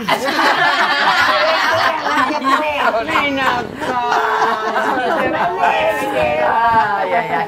Cuando tengas a tus hijos te vas a acordar de mí, oh, sí, típico. Leida, de veras. ¿Verdad que no? Eres una Leida muy atípica. No, Es que verdad. bueno, aparte están muy chiquitas y... Sí, pero tu mamá a ti. Ah, sí, mi mamá Ahí sí. está. Lo Bueno, repetimos. Aquí dicen mis hijas que yo les digo, cuando tengas a tus hijos, tú los educas como, Como tú quieras, quieras. también, también, claro, claro. Oye, a ver, cuéntame de tu madre y la relación tuya con tu madre. La verdad es que tú has tenido una vida, me decías que has recibido pues bendiciones y regalos de vida maravillosos. Pero has tenido una vida pues con mucha adversidad en cuanto a tu salud, ¿no? En, en cuanto a mi salud, mi historia, mi historia comienza, como te explicaba anteriormente, precisamente mi papá cumple 48 años de haber fallecido mañana. Él murió en un accidente a los 26 años. Mi mamá tenía 8 meses de embarazo de mi hermana. Entonces fue una víspera de madres, precisamente, del Día de las Madres. Muy difícil, mi mamá tenía 20 años en ese momento, imagínate encontrarse viuda con dos niñas. Mi mamá ha hecho un trabajo excepcional con mi hermana y conmigo. Eh, muchas personas obviamente en, en ese momento te pueden decir qué va a ser de esta pobre muchacha con dos hijas, qué va a ser de esas niñas. Y mientras más yo creo que apostaban a mi mamá de que a lo mejor no íbamos a ser mujeres de bien o profesionales, más mi hermana y yo nos esforzábamos por ser eso. Eh, no soy madre, aunque tengo una mamá excepcional, pero tengo un sobrino y una sobrina de la única hermana que tengo, que realmente son, Son mis como hijos, tus hijos. Eh, yo vigilo por ellos desde el momento de que ellos nacieron. Yo era ejecutiva de publicidad y mercadeo, viajaba el mundo entero y cuando nació mi sobrino, yo les dije a todos mis jefes y a mis clientes, yo viajo de lunes a jueves, porque el viernes yo, yo vivía en California en ese momento, tengo que llegar a California y pasar el fin de semana con mi sobrino. Y no es que la relación con mi sobrina, que tiene ahora 13, mi sobrino va para 17, es mejor, pero ese enlace que tengo con mi sobrino por ser el primero y Claro, ese sentir claro. es completamente especial. Además que él está súper alto y yo mido 5'1 y él mide casi 6 pies. Entonces, pero ¿qué pasó ahora? Yo soy la chiquita. Y El tú eres primogénito. Primogénito. Mi mamá nunca se ha casado. Mi mamá se mantuvo toda la vida viuda. Digo que ella viene de ¿A una... qué edad? Mi mamá quedó viuda a los 20, tiene 68 años. ¡No! Y se ve espectacular, Y se ni ve novio súper ni joven. nada. ¿Y ha tenido pareja? Tuvo una pareja eh, y esta pareja pues es algo que cuento en mi libro eh, que se llama Muchísimo Más porque también soy autora. Tuvo una pareja pero mi mamá nunca quiso que un hombre viniera a vivir y a quedarse en la casa. Es que es nosotros. delicadísimo, ¿no? Porque con éramos cinco dos hijas niñas. Niñas, por favor, Niñas. abusadas a quien meten a sus casas. Claro.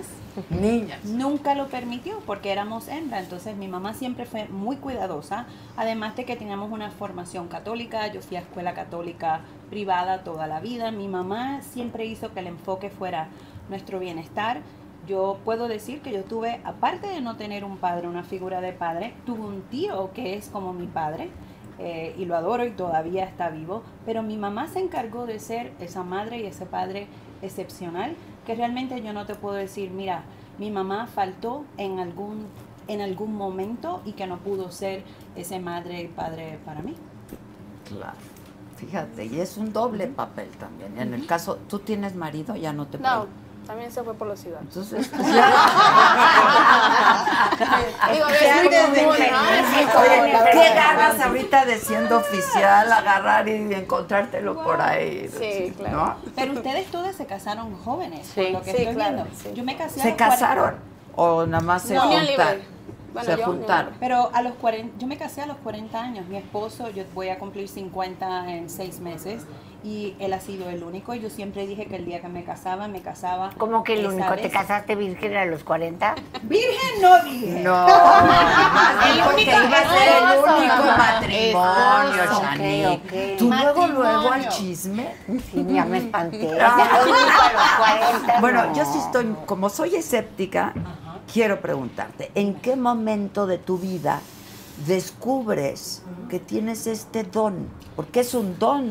Correcto, es un don. Nacimos, nacemos siendo medium. Un medium psíquico viene de un lina- linaje de mediums. Lo heredamos. En ¿De quién caso, lo heredaste? Ah. De mi parte paterna.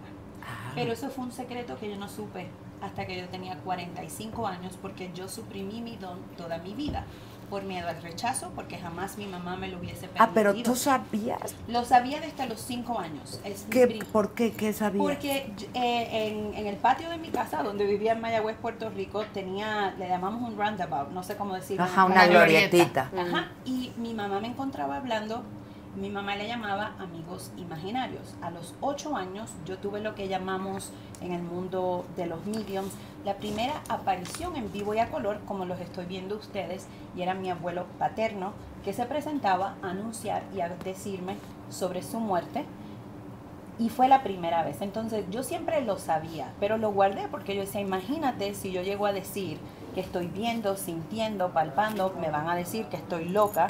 Número dos, que yo no hubiese tenido a nadie que realmente me hubiese apoyado. Además que yo no sabía que mi abuela paterna era medium. Yo no sabía que mi abuelo paterno lo era y mi bisabuelo. Entonces, llevé toda ¿Tú mi te vida enteras de esto a qué edad?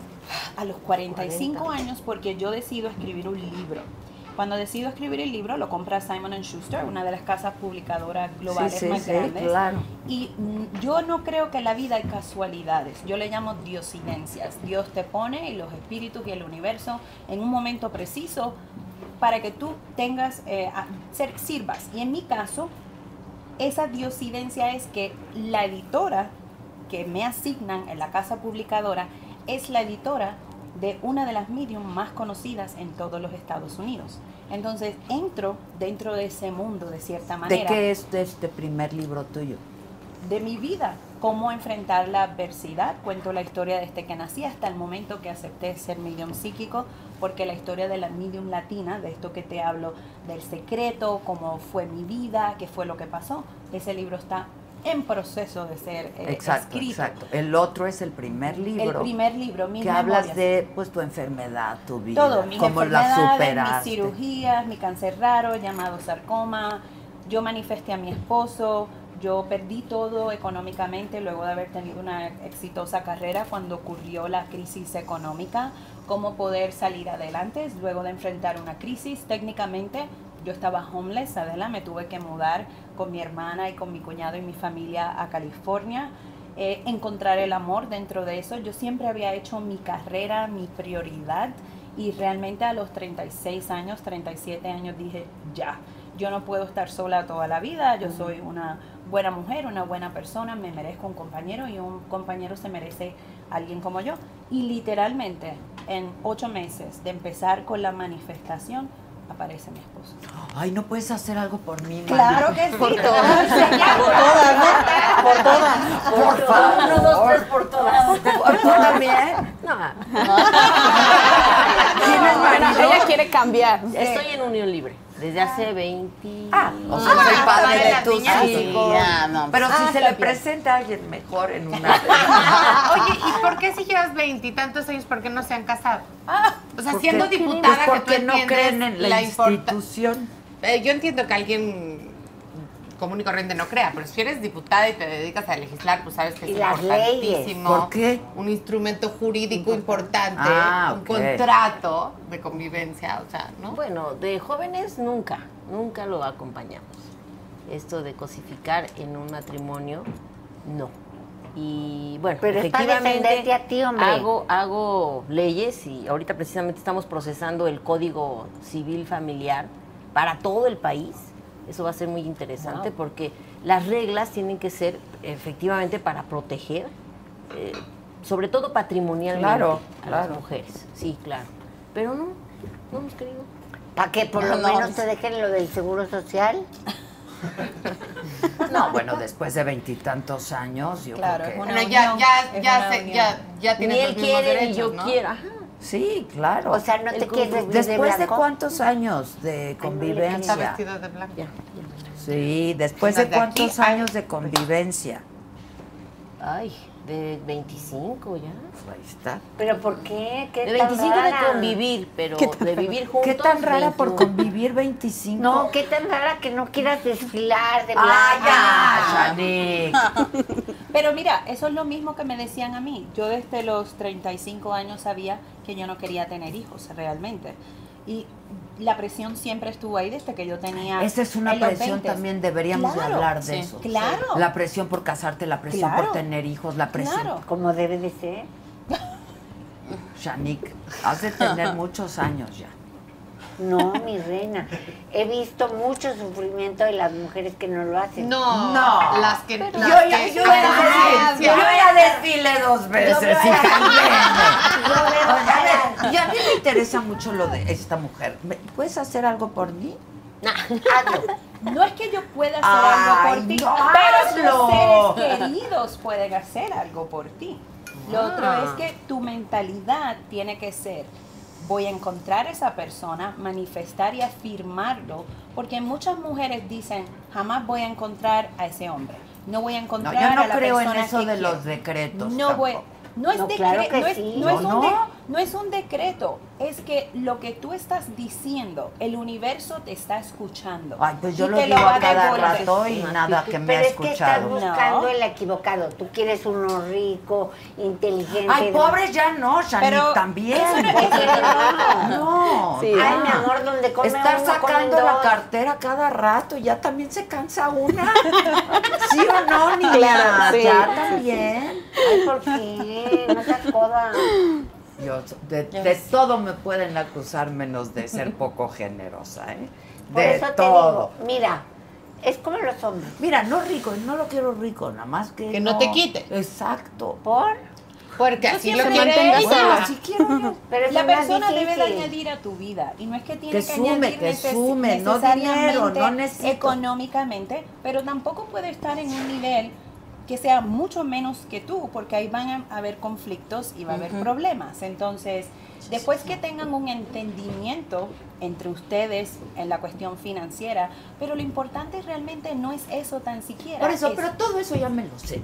Claro. ¿Cómo lo encuentro? ¿Cómo lo Resuélveselo. encuentras? Muy, Resuélvelo. muy fácil. Tú puedes, en vez de tú decir, lo quiero conseguir o lo voy a conseguir o ayúdame, tú simplemente hablas, gracias universo, gracias a mis seres queridos, porque tengo el hombre que siempre he querido. ¿Dónde está? Y lo que te, ¿Cómo voy a dar gracias si no está? ¿Qué tienes que que hacer como los pedimos. hombres?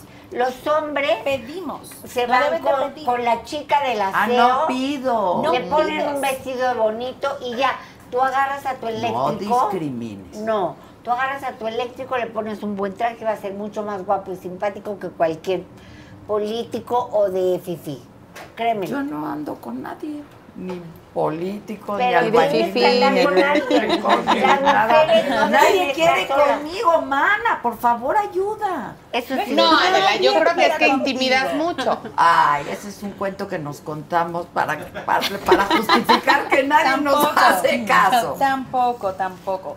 Pero otra de las cosas que la gente viene a las lecturas y se cree que solamente yo te voy a conectar con tus seres queridos fallecidos, porque hay medium que se dedican simplemente a hacer eso. Tú no. Pero yo hago la parte psíquica también.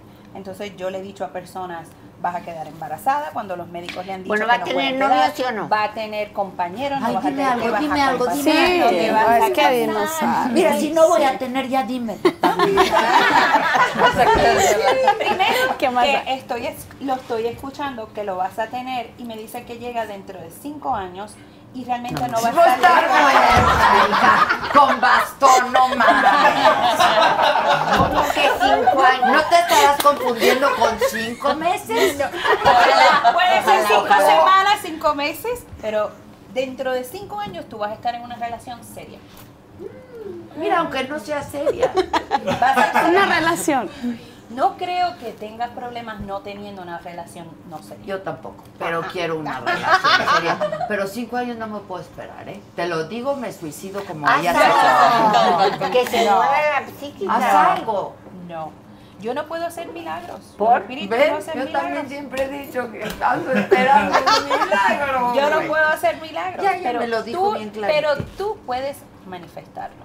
Y haz la afirmación. La gente tiende a pedir. ¿Puedes "Quiero esto, consultarlo bien? En una de esas son cinco meses. Bueno, si, si tienes una lectura privada, entonces sí podemos ver Ah. qué exactamente. ¿Cuándo te vas, comadre? Pero te quiere Me cobrar. voy el Que me cobre. Te quiero cobrar. Eso a mí no me importa. Te pago la tuya, te invito a la tuya si quieres. Pero yo ya tengo marido. Es mi esclavo. Yo tengo esclavo. Aprendan. Sí, estamos anotando, estamos Aprendan anotando. de, Sí, la experiencia. La voz del... no dicen que más sabe el diablo por viejo que por por diablo. Pero ese, claro. ese no es mi caso, Eso sí. porque vieja yo no voy a ser nunca. Mira, qué bonito. Pues eres una abuelita muy linda. ¿Cuál abuelita? Pues aquí está. Ah, eso no se puede decir. no, claro. Shanique. Es- Soy su Shani. Ok. Cuando eran chiquitas, un día llega y le dice Daniela, oye, Shanik, ¿y tú qué eres mía? Y le dice mi mamá, yo, yo soy tu Shanik.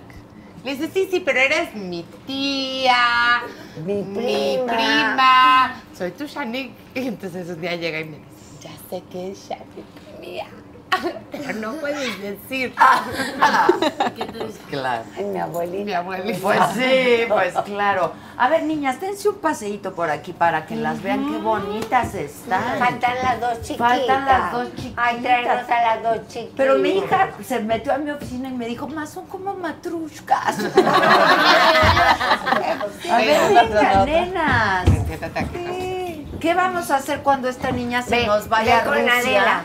o a Florencia con el Bolshoi? no. A ver, ¿qué es lo que te he dicho Es, desde es que bailarina. Oh, wow. Y que no te estás dando la espalda a la cámara. No, sí te puede decir, claro que te puedes. No Yo te doy permiso. No se puede ir. ¿Cómo? No la, no la, no la. No me tiro por la azotea. No, bueno, claro que siempre te puedes ir, pero tienes que regresar, regresar. a tu Ah, país. bueno, ¿Estás de acuerdo? sí. Claro. ¿O no? ¿Cuántos años tienes, man? 14. 14. Y eres bailarina. Sí. ¿Desde qué edad? 3, 4 años. Wow. Y entonces te aceptaron en el Bolshoi, aplicaste. ¿Y luego qué pasó? ¿Cuándo? me acaban de aceptar. hace- Apenas. ¿Hace cuánto?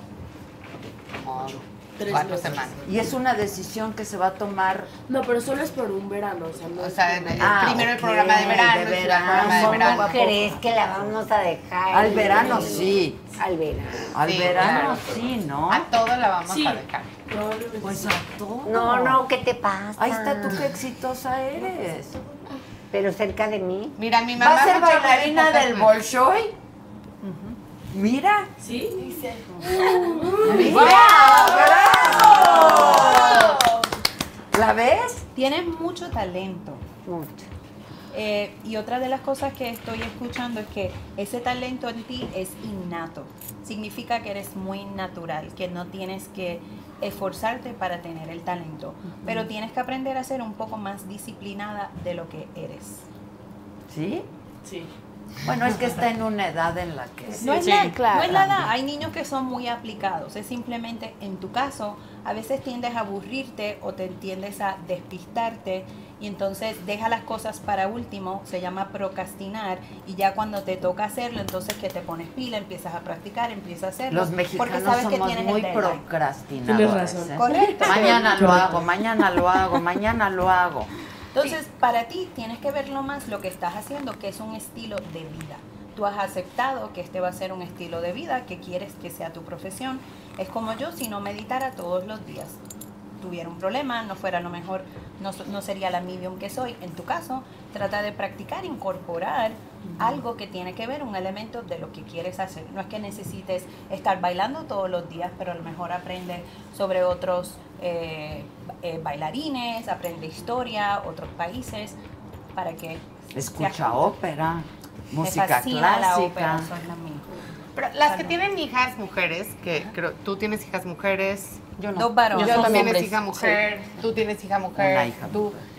¿No sientes que cuando tienes hija mujer como que te vuelves mucho más feminista y consciente de que tienes que, no sé, como que todo lo que quieres hacer para que tus hijas tengan más oportunidades porque sabes que el piso no está Claro. parejito para los hombres y las mujeres? Sí, Sí, bueno, claro. yo, yo, yo siempre lo tuve incluso antes de tener hija porque yo lo padecí, Claro. ¿no? Este, entonces incluso antes de tener a mi hija. Pero una vez con mi hija, por supuesto que sí, yo quiero que, ten- que viva en un mundo parejo, ¿no? Con, Claro. con Claro. igualdad de oportunidades, sin duda. Entonces, pues esta es una oportunidad y, y está increíble. Está increíble, ¿no? O sea, ¿tú podrías hacer una lectura aquí? Claro que pudiera hacer una lectura. ¿Cómo haces una lectura? Eh, O sea, no utilizas ninguna herramienta, cartas, nada de eso. no, Hay, hay mediums que utilizan las cartas, utilizan el tarot, pero yo no los utilizo. Ok. Eh, usualmente yo vengo con una libreta y simplemente pregunto cuál es el primer nombre que te dieron al nacer, no los apellidos, y empiezo a hacer lo que le llamamos como unos garabatos. Escribo tu nombre, empiezo a trazar como unas líneas. Es la manera que yo me desconecto de este plano y en- entro en un plano meditativo al otro lado. La situación de un foro como este es que habemos muchísimas personas aquí, no todo el mundo está abierto para una lectura. Claro. Y segundo, que yo no puedo leer a todos ustedes. Si estuviera aquí para leerlos a todos ustedes, me tardaría por lo menos dos horas en hacerlo por el cambio No, de pero energía. a, alguien. Y lo otro es que yo Adela, no, yo no leo cuando hay niños. Muchachas, váyanse a mi oficina. y denme una libretita. En mi oficina ahí hay refresco. Vayan, vayan. Vayan, vayan. A su oficina, está bien bonita. Claro, hasta oficina tengo, Guau. mamá. ¡Qué lindura! Ay, la qué la tercera. Te felicito tanto, tanto, qué padre, Qué padre. Muy divertido. Como yo, Y se yo nos cae la baba, a mí entre se me puros cae la baba con mi hija, claro. Y, y de pronto tener tantas mujeres como que al principio no entendía qué pasaba. ¿no? Sí, claro. Oye, y tú la pérdida de un hijo, Shani, que es, es brutal, ¿no? Bueno, sobre todo porque mi hijo estaba sano, fuerte, porque yo creo que si Fue en tienes un accidente. un hijo muy enfermo, llega un día que hasta piensas ya que deje de sufrir. Que sufra yo porque él se va, pero que él... Ya no pero mi hijo no tenía ni una muela picada. O sea, estaba hermoso, alto, bello, acababa de acabar la prepa, nunca... Y por otro lado, bueno, que creo que uno tiene que saber consolarse a sí mismo porque créeme que nadie te va a consolar. No, es un. Por otro un lado- dolor. Todos tenemos tragedias. La forma que me encontré yo de consolarme es decir, bueno, pero al menos mi hijo nunca se vio viejo, nunca se vio panzón, nunca nadie lo hizo llorar, No, nunca no- lo dejó no una quedó mal. esposa, nunca, nunca quedó enfermo. O sea, esa fue, o sea, como que... Pero ¿cómo saliste adelante, Shanique? ¿Puedo yo? Sí, claro. La verdad es que mi papá y yo nos vinimos mucho abajo. Y yo creo que mi mamá, consciente o inconscientemente, Dijo, este, tengo que. Sí, entonces a los Dije, siete "Todos a días de trabajar". que, de que se murió mi hermano, dijo todos a trabajar y a ver, maquíllate y no puedes salir así, estás hecha un, un este esperpento. Y como que ella nos, nos subió mucho a, a todos. ¿Qué edad tenías tú, Carla? Yo tenía como 22. Ah, Sí, o sea, yo me él iba a casar. falleció tres meses antes de que se casara Carlos. Dijo, no, no, no. Y- Yo me y- acuerdo cuando esa noticia fue brutal. Fue horrible. Y entonces como que mi mamá nos sostuvo mucho y 10 años después un día se vino para abajo y fue muy chistoso. No, no chistoso, pero fue... eh, tiene un hermano que es psiquiatra y entonces vino a verla y me dijo, ¿cuánto tiempo lleva tu así? Le dije, así como. Y me dijo, ¿cómo? Está deprimida. Y entonces la llevamos al psiquiatra. No y- había vivido el duelo. Pero lo chistoso es que ella, o sea, como que no lo sintió cuenta, así, sí, ¿no? sí, sí. Pero bueno, la, la verdad es que la vida da, quita mucho, pero también da mucho, ¿no? Y no te, creo que, digo, si no sé. Carla, si no se hubiera muerto Dani, No, Carl- Carla no. nunca hubiera tenido cinco hijos. Eso no sé si es cierto. No, Sí. ¿por qué? Pero, pero, o sea, to- Sí, porque todos tenemos forma de tragedias. procesar su duelo. Pero todos hemos vivido tragedias durísimas. Hay ¿Estás de acuerdo? O adversidades sea, la en la tragedia vida, hay es universal. adversidades, pero a ver, estamos diseñados para perder a nuestros padres, Sí. ¿no? O A, sea, a está perder en la vida en diseñada la general en vida. muchas maneras. Claro. Todo depende cómo veamos esa pérdida. Y hablando del duelo en específico, el duelo es un proceso y no todo el mundo maneja el duelo de la misma manera.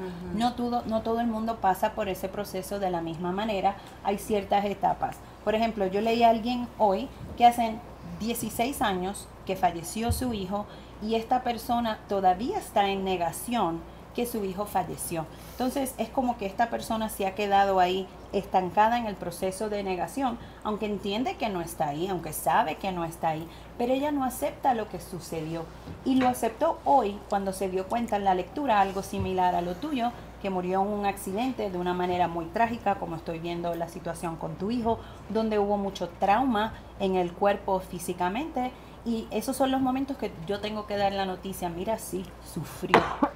Y no, a la gente no le gusta escuchar eso en muchas ocasiones, pero poder tenerle, darle a ella esa validación de que él está tranquilo en el otro lado, de que la vida que él vivió aquí, que es lo que estoy viendo con tu hijo, esa es la similitud, y es que eso que tú ves y tú crees que tu hijo no vivió lo suficiente, fue suficiente para él, porque en ese periodo de vida que él tuvo, Fue tú le diste feliz. una calidad de vida y él sintió un amor y él pudo dar un amor que él dice, esto no fue una situación de que yo tuve unos padres que no me quisieron o que no pude tener una vida plena o que no pude hacer de cierta manera lo que me dio la gana porque tu hijo me enseña que él también le gustaba hacer lo que le daba la Pero gana. fíjate que él quería andar en moto.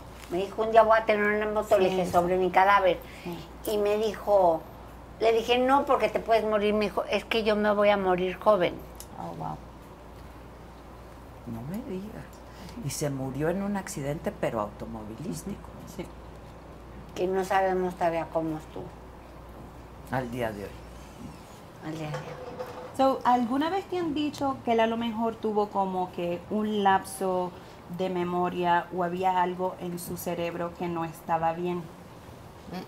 Estoy viendo eso, para que sepas. Es como si hubiese momentáneamente, hubiese perdido como el conocimiento.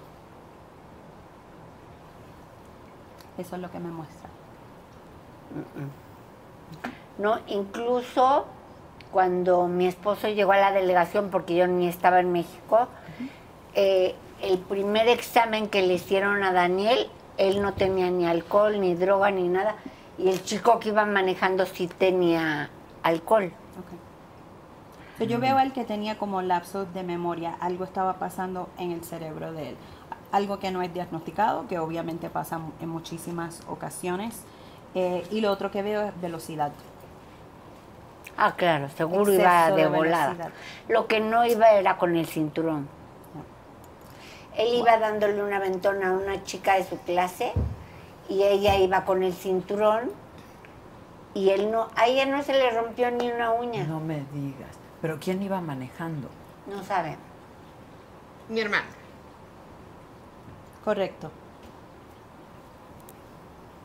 Pero bueno, él, fíjate, una vez nos pasó, yo no creo mucho en estas cosas, pero un día fue muy raro. Estábamos en Miami con Maxine Woodside eh, y, Emilita, la segunda, estaba chiquititita y parecía un angelito, así. Era muy como rubiecita, chiquitita.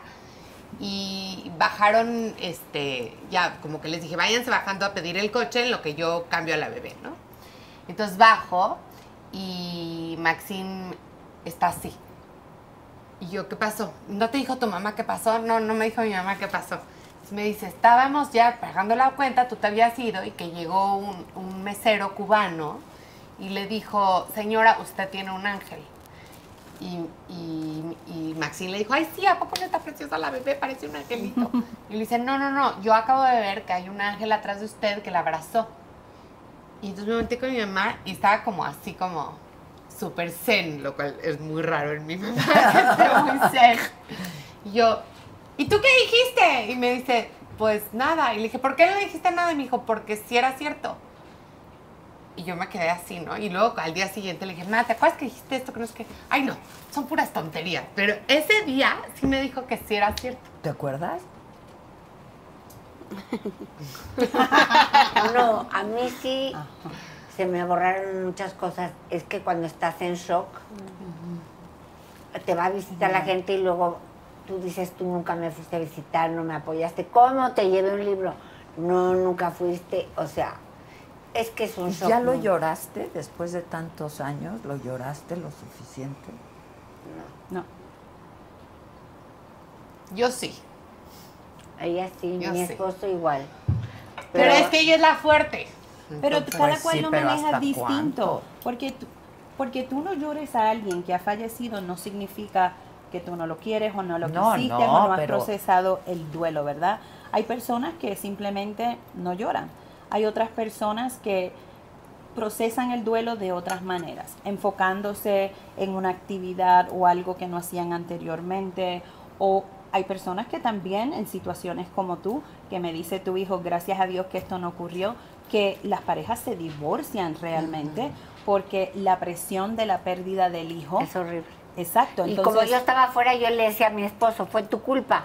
Y él me decía, no me digas eso, ¿Ves? qué horror. Pues sí, no. Le digo, ¿por qué no lo él no, él no cuidaste?" tuvo culpa. No, Ninguno claro de que ustedes no, tuvo culpa. pero- La responsabilidad fue de tu hijo. Pero como cualquier accidente, uno siempre quiere culpar a alguien, ¿sí o no? Cualquier tragedia uno quiere culpar a alguien, porque si no, como que no lo puedes asimilar que... Pues a Dios, ¿no? ¿Tú nunca te peleaste con Dios? Porque tú eres una mujer creyente, ¿no? Sí. ¿Y no te peleaste con Dios? Pues más bien, Adela, la gente venía y me decía, ay, tu hijo ya es un angelito y me dan ganas de partirle Pues la madre claro. y de decirle, ojalá y se muera tu hijo y entonces a él tu angelito. Sí. Yo era muy grave, pero muy agresiva. Pues es que, pues es que es un no era para menos, la verdad. Y, eso es cierto, porque así. lo que tú dices también ocurre mucho cuando la gente trata de minimizar o invalidar A mí se me murió mi perrito. y te dan ganas de cachetearlo. Te entiendo porque a mí se me murió mi abuelita de 90 años o mi perrito, mi gatito. Sí, Te no. juro que me, yo decía, Dios mío, dame fuerzas para no agarrar y madrearme a esta persona y dejarlo moribundo en el, a patada. Pasó lo mismo cuando a mí me diagnosticaron con cáncer.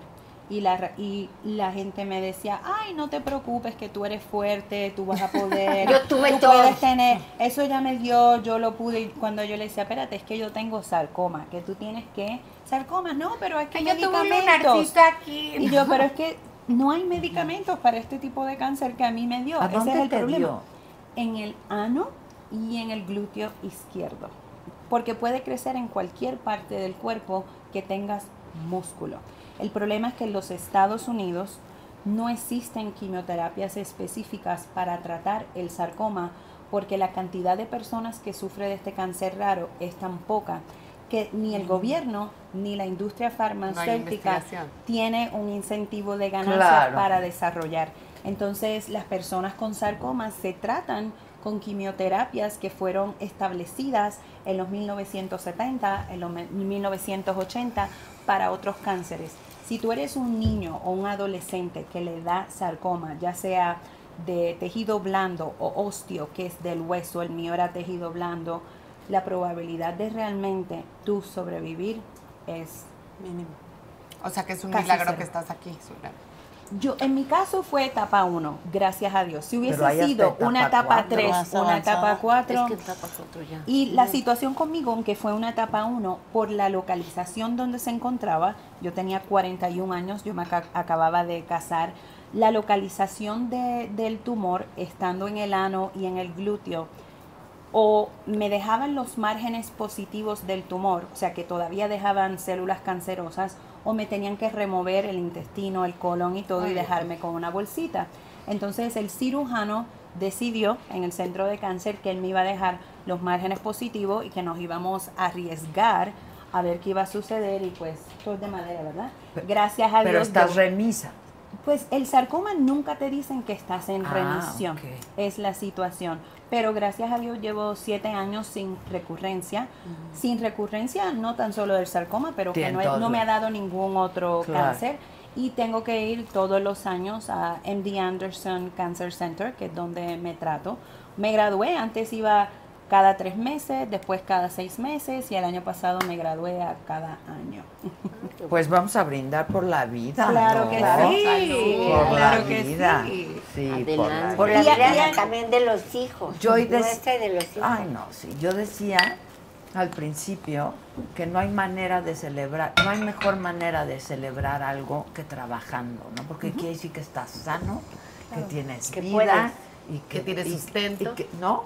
Y es maravilloso, la verdad estamos en situaciones privilegiadas, ¿no? En ese, en ese sentido. ¿Me vas a leer o qué? ¿Me va a leer? ¿O, ya tiene que ir? No, al contrario, sí, sí. Ah, Léele, mami. Le estás mandando un mensaje. A ver, chula. No. A ver, Zulema. ¿A qué hora es? Ah, no, pero tengo como 300 mensajes y no tengo los espejuelos. Son Zulema. las 9 con 47. Zulema, necesitamos que le No digas a Adela no, algo. necesi- no necesito escribir, pero quiero ir contigo primero. Porque ahorita cuando estabas hablando de tu mamá, estaba escuchando que tú necesitas escuchar el agradecimiento que ella tiene con muchos de ustedes en la familia por todo el cuidado y la atención que le dieron a ella al final de la vida. Porque hizo una gran diferencia. Ah, caray. Específicamente me dice que tú fuiste la persona como que se encargó de averiguar o la persona de como que manejó toda la situación médica específicamente.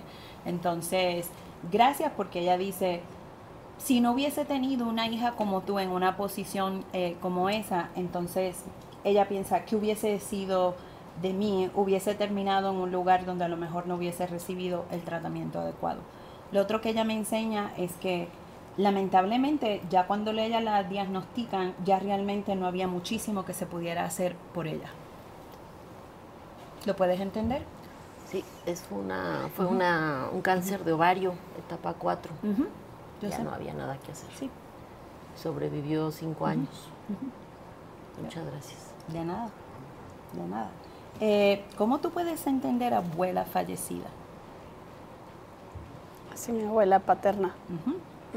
Eh, y tu mamá vive, ¿verdad? Porque me dicen Sí. tu mamá vive. Y el mensaje es para tu mamá, papá, específicamente de tu abuela, diciendo que ella ya estaba tranquila al momento de irse. Parece que alguien está pensando que ella a lo mejor no estaba tranquila o que no era su momento de ella pasar o fallecer y quiere que ellos estén tranquilos porque ella estaba tranquila. Y ella me enseña, ya cuando una persona está en una etapa avanzada, o sea que ella ya tenía edad básicamente, y me enseña que ella ya estaba preparada y lista para irse contrario a lo que piensa.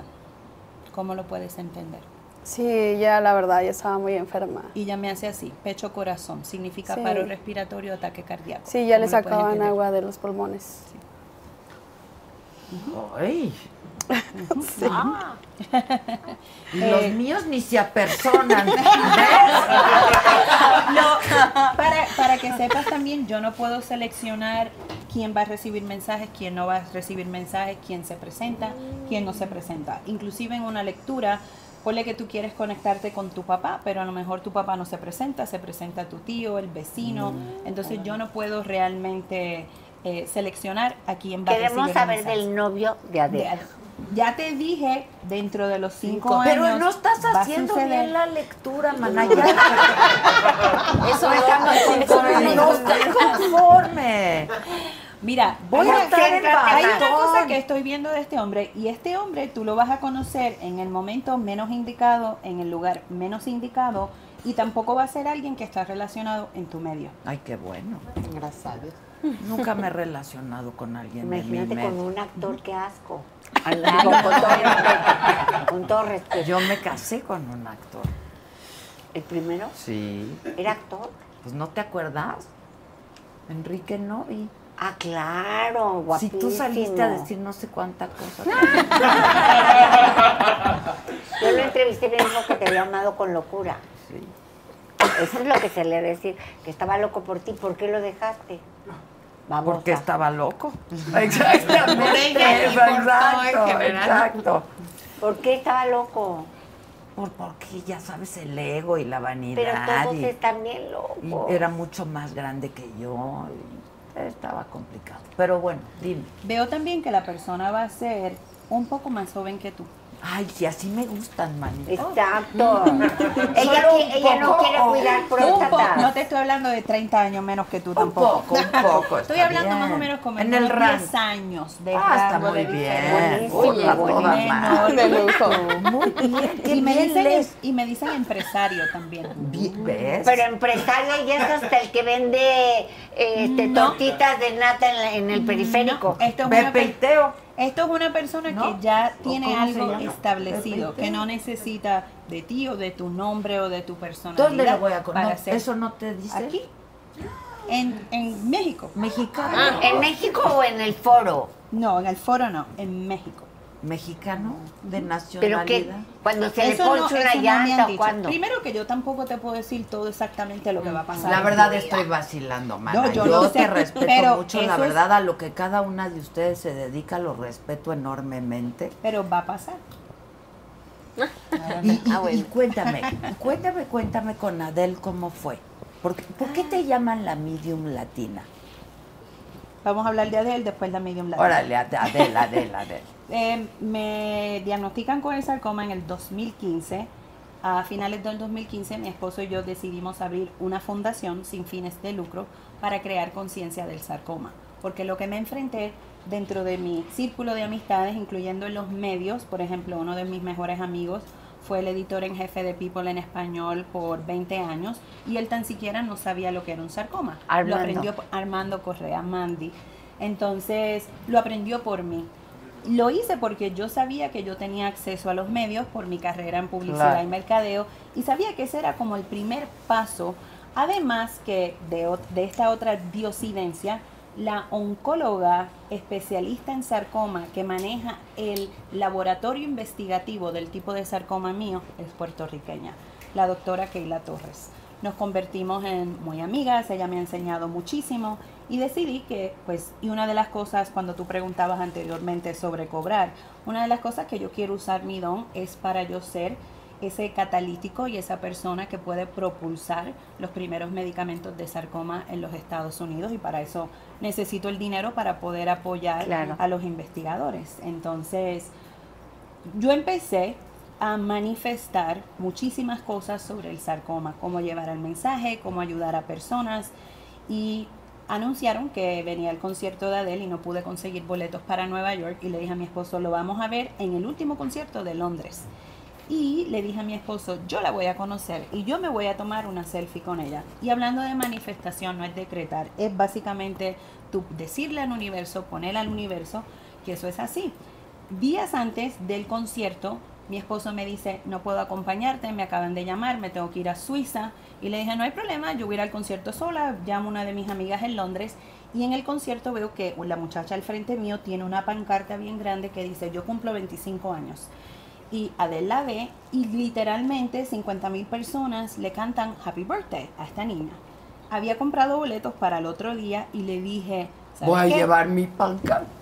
Claro. voy a llevar mi pancarta. No había escrito la pancarta, la escribí como tres segundos antes de entrar literalmente con unos amigos y yo simplemente hice así y ella de los miles de pancartas, ella leyó el mío y decía Nueva York, a Londres, era mi bucket list porque era mi bucket list realmente verla, eh, sobreviviente de cáncer y ella me dijo, oh, that's a nice sign, qué lindo eso. Y me dijo, me encanta tu jacket de Balmain. Me dijo, sube la tarima. Y yo pensé que iba a subir a la tarima literalmente a tomarme un selfie. Pero ella me empezó a hablar de mi acento puertorriqueño, que su mejor amiga era puertorriqueña, que qué guapa yo Todo era. eso durante el concierto. Todo es, eh, fueron ocho minutos casi. Está grabado. Ella paró, está grabado, está en YouTube, está en todos lados. Y ahí fue, ella me preguntó algo sobre mis ojos y mis pestañas. Y yo le dije, no, es que mis pestañas son postizas porque a mí me dio cáncer y tengo unas enfermedades. Y cuando ella me dijo, y me puso el micrófono, ¿y qué cáncer tú tenías? Y yo dije, oh my God, este es el momento. Yo siempre había Claro. manifestado ser la voz del sarcoma. Hablo del sarcoma, se fue viral y luego me entero que en la audiencia, en la sexta fila, estaba la presidenta de la Fundación de Sarcoma, que la Fundación de Sarcoma en Inglaterra es del, de- del pueblo, del gobierno, y me uní con ellos y pues hemos colaborado en muchísimas veces y ella me prometió invitarme a su concierto de Nueva York. Ella lo cumplió, conocí a sus asistentes, su manager, le llevé un regalo, una obra de un artista muy famoso que me encanta y colecciono, Bradley Theodore, y se supone que estuviera en Las Vegas para verla en el concierto, pero... Pero nos lo canceló. Yo creo que se peleó con el novio o algo así. No. ¿Qué le pasó? Básicamente ya no estaba contenta con la producción y tuvo problemas con la persona. Pues fue lo que ella de la dijo. ¿no? No, ella no dijo. Pero el encargado era el productor, su novio. Ah. Ok, ahora. Medium Habla. psíquica, la medium latina. Ok, de cómo sale eso, porque además, hablando de celebridades, hay celebridades que han muerto. ¿Tú has podido Me he conectado con el espíritu de Juan Gabriel, me he conectado con el espíritu de Selena, me he conectado con el espíritu de porque Jenny te Rivera. llegan o porque los Eh, no, no los invoco. Básicamente el show de televisión me invitó, empezó con Juan, Juan Gabriel. Hace como dos años hubo un hombre que era creo que manager de él o algo así que dijo, Juan Gabriel está vivo, va a dar un concierto.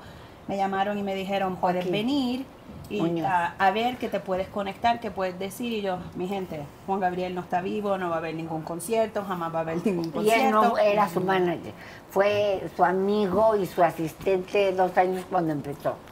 Entonces ahí fue que empecé a hacer esa serie de, de conexiones, pero estuve en un programa el viernes pasado que todavía no ha corrido. Eran 10 personas que nunca he visto en mi vida, estas son celebridades mexicanas. Y al final de la lectura le digo, tengo una persona aquí que me está diciendo que murió en un accidente de avión y yo no tenía idea que la persona que se encontraba era muy amiga de, de Jenny Rivera. Pedimos que apagaran las cámaras, esto jamás va a aparecer en las cámaras. Y el viernes pasado literalmente. ¿Y si fueron los narcos o no? No, que yo voy a hablar de eso, mujer. ¿Por Si ella no? quiere estar bien y. ¿Cómo yo me voy a meter? Primero Ah, bueno, que yo no tengo no nada que ver con narcos, pero lo que te puedo decir, Jenny Rivera fue completamente un accidente. Accidente. Le tocaba. No es que te No, tocaba, no es que te simplemente toca, fue un es que eso accidente. fue, sí fue un accidente. Un Y a lo mejor una accidente. imprudencia, porque no era el Accidente. momento para volar. Ya. Lo que, lo que vi la semana pasada es que parece que cambiaron las rutas, porque lo que me enseñó era como, se supone que fueran como un área donde había mar y no terminaron yendo por un área de mar y se fueron por otra ruta. Como ahorita en México que cambiaron la Las ruta. rutas. ¿De verdad? bueno, estás increíble, Dani, Estás Oye, yo le hago así. deja, No voy a ir ¿Cómo programa con ella. Las hijas siempre nos andan, déjenos Y me hace ser. ¿A ti también te hace tu hija? Terés, ¿dónde está? A ver, hermosa, Toda la vida. Shh, ma, no, no, déjenos ser. Hoy, esa es la hija. Nos tenemos que ir a tomar un café, Teresa. Exacto, exacto. Ahí está la hija. Hablar de la ¿Verdad madre. que me das en la rabadilla?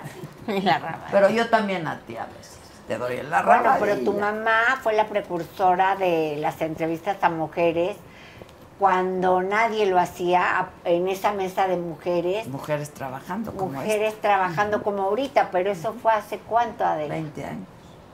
Increíble. Que les diste voz a las programa. mujeres sí, sí, sí. por primera vez, En la televisión, sí. Bueno. Verdad, sí. Bueno, en la que yo trabajaba, sí. a mujeres que Tú sigues trabajando ahí, ¿verdad? en hoy. Ahí en- estás en hoy.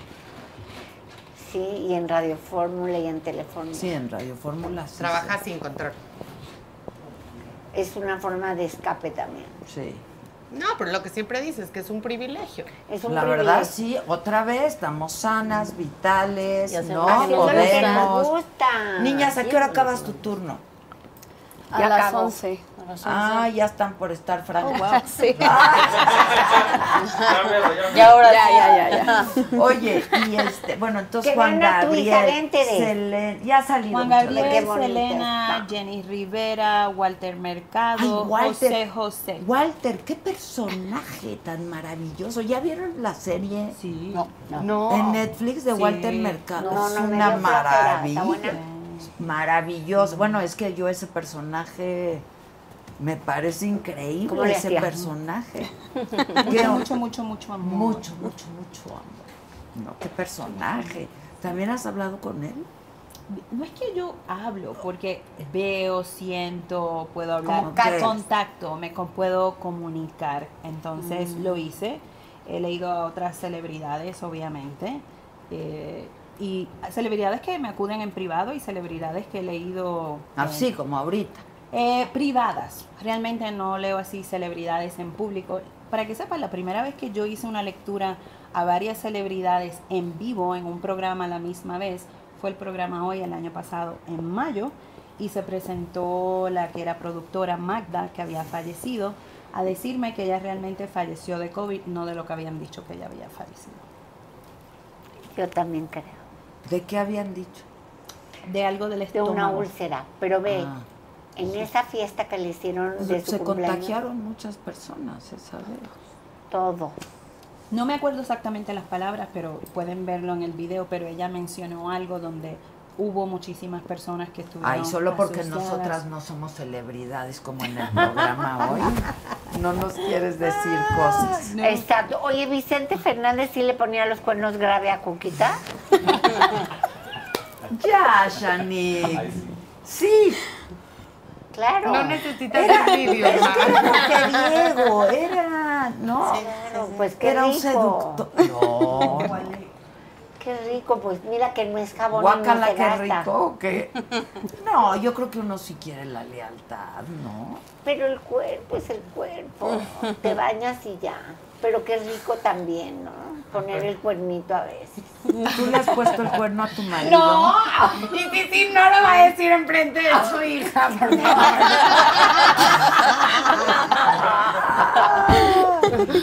Luego la vuelves a invitar. Y ya cuando estés Sola. sola, Un día ¿no? estoy en la caja del, del súper y abro una revista TV Notas. Y entonces, ¿Para cuál de escribo? repente veo el encabezado. Tengo un pacto suicida con mi esposo. Y yo dije, Yo. Y veo la foto de mi mamá. Entonces le hablo a mi papá primero. ¿Qué? Oye, ve, que tú tienes un pacto suicida con mi mamá. Me dice, no sé de qué me estás hablando, estoy en un- una junta. Entonces ya cuelgo. Entonces le hablo a mi mamá. Mamá, me tengo que enterar por el TV Notas que tú tienes un pacto suicida con, con, mi, con mi papá. Ay, bueno, no sé qué. No le vayas a decir a tu papá que dije, porque luego se enoja. Y yo, ma. Lo dice en Está en TV la revista, Pero claro. no le digas, si le digas te voy a enojar mucho contigo. ¿Pero qué, qué? ¿Cuál es ese pacto? No, pues él no está enterado. Entonces, No, claro que sí hay un pacto. Yo Claro le dije, si yo me muero, tú te matas. Y si tú te matas, yo me muero. Me dijo, pero es que yo no me quiero morir. Le digo, no importa. Es que dicen que el mejor estado es la viudez, aunque uno sea el muerto. ¿Ves? No. Por eso Aleida no se casa, No. Mayra. vos. Sí, ya entendí, ya entendí. No, pues claro. No. Yo, es que yo no puedo dormir sin el bulto. Pero le has puesto el cuerno. Digo, el es rico Oh, el cuerpo. Adela, que aquí está su hija. Pero pues son amigas confidentes y No, cómplices. Como dice Carla, TMI, TMI, TMI, too much information. Sí. No me des tanta información. Y es demasiada información para una hija, claro. Sí, ¿verdad? Pobrecita. La verdad, mi papá es lo máximo en la vida. Sí, Lo es máximo. buen chavo. Aguanta. Sí, y todos los días quiere cuchiplanchar el cabrón. Oh, bueno, ya ¿Y tú? Yo menos. Tú menos. Pero que aparte quiere que me ponga que, que el traje de baño, que ponte el bikini. Mira. Pues tiene razón. Venga, a mí mis no, hijos a veces me dicen, ¡Iu, mamá! Ay, nunca. Ya. Tu papá es un caliente, la neta. Bueno, qué bueno, qué suerte. Ya diga lo del cuerno, ya se Sí, a ver, di. Es que me está viendo. Tápate los ojos. Y los oídos. Sí. No, dice que ahí sí me mata esta. Bueno, eso quiere decir que sí. ya entendimos. Bueno, a lo mejor- hay parejas que tienen sus acuerdos. No, como ese no es ningún acuerdo. Ese es porque, digamos que yo nací una mujer libre, pero muy celosa. Yo no permito, él está amenazado que yo se lo corto y se lo tiro a un perro si él se atreve a mirar a otra mujer. Pero tú sí puedes. Ah, claro. Ok. Porque ella es una mujer muy libre. No, porque soy feminista. Está loca esta mujer, Dios mío. Qué divertida. Debes de ser una. Por eso nos queríamos ir con mi papá. Exacto, ¿ves? Por eso. Ven, Carlita, ven, mi amor, Sí, que si ya no, no, vamos a hacer respirar. preguntas.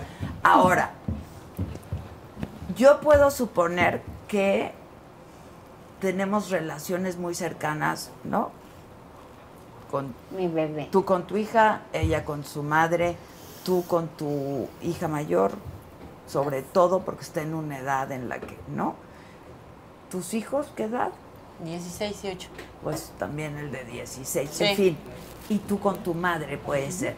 ¿Qué tan bueno es estas relaciones tan cercanas y tan de amistad? O sea, ¿cómo les han resultado ¿Para a quién? ustedes como ¿Para el hijas y como madres? Para el yerno, para los cuates, para los novios. No, para hijas y para madres. Ay. Pero yo creo que siempre tiene que ser de mamá e hija, ¿no?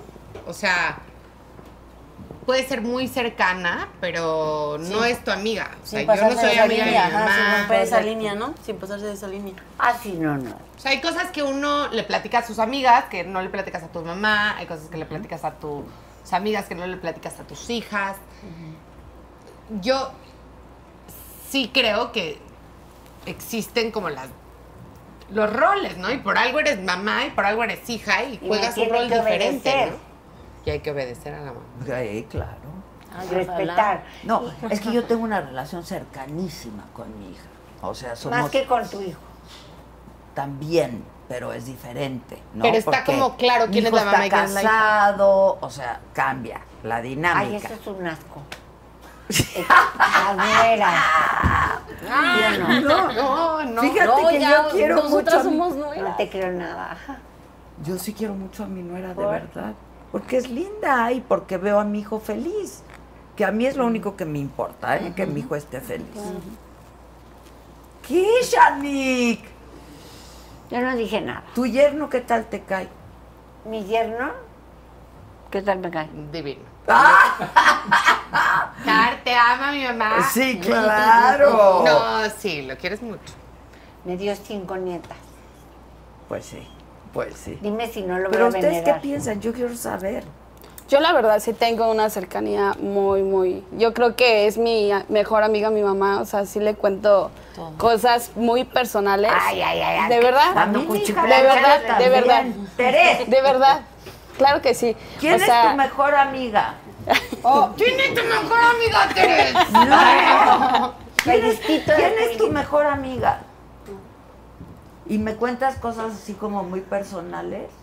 ¿Omites Oh, otras? Sí. Cada vez menos. Cada vez ¿Ves? No, sí, pero no te va a decir si hace el amor o no.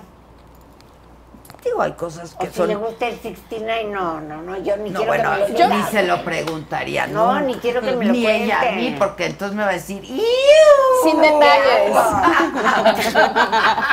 Yo creo que es sin detalles, ¿no? O sea, sí existe la comunicación. Bueno, yo lo no se lo platicaría platican, ni a ¿no? mi mejor amiga. O sea, mi, mi intimidad y mi vida Exacto. sexual. No, o a mi sea, mejor por- amiga sí. Yo no. Yo no. Ni yo. Yo no.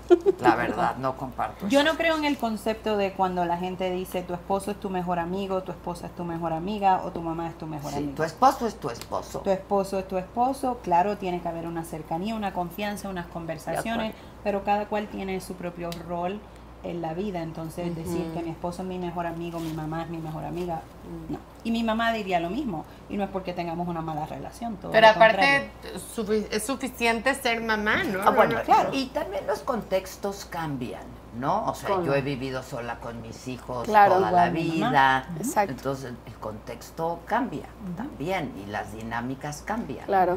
O sea, mi hija y yo nos hemos vuelto cada vez más y más cercanas.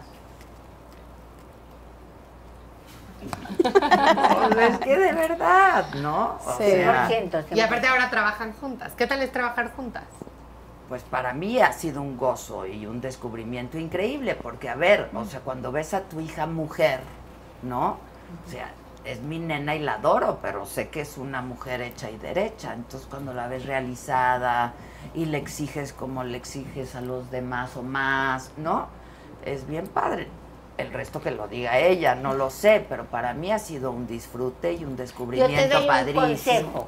Cuando tu hija se vaya a casar, cómprale una casa al lado tuyo, porque así la puedes ir a ver diario y te No, dejan no, yo, yo la quiero con- a su distancia.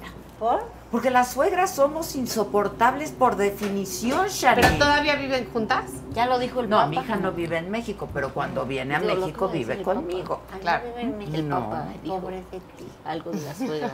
La veo muy contenta, ¿eh? Pero No, digo, la extraño muchísimo, es mi vida, la ¿Y extraño, por qué pero no vive en México? pues porque no quiere, Shanik.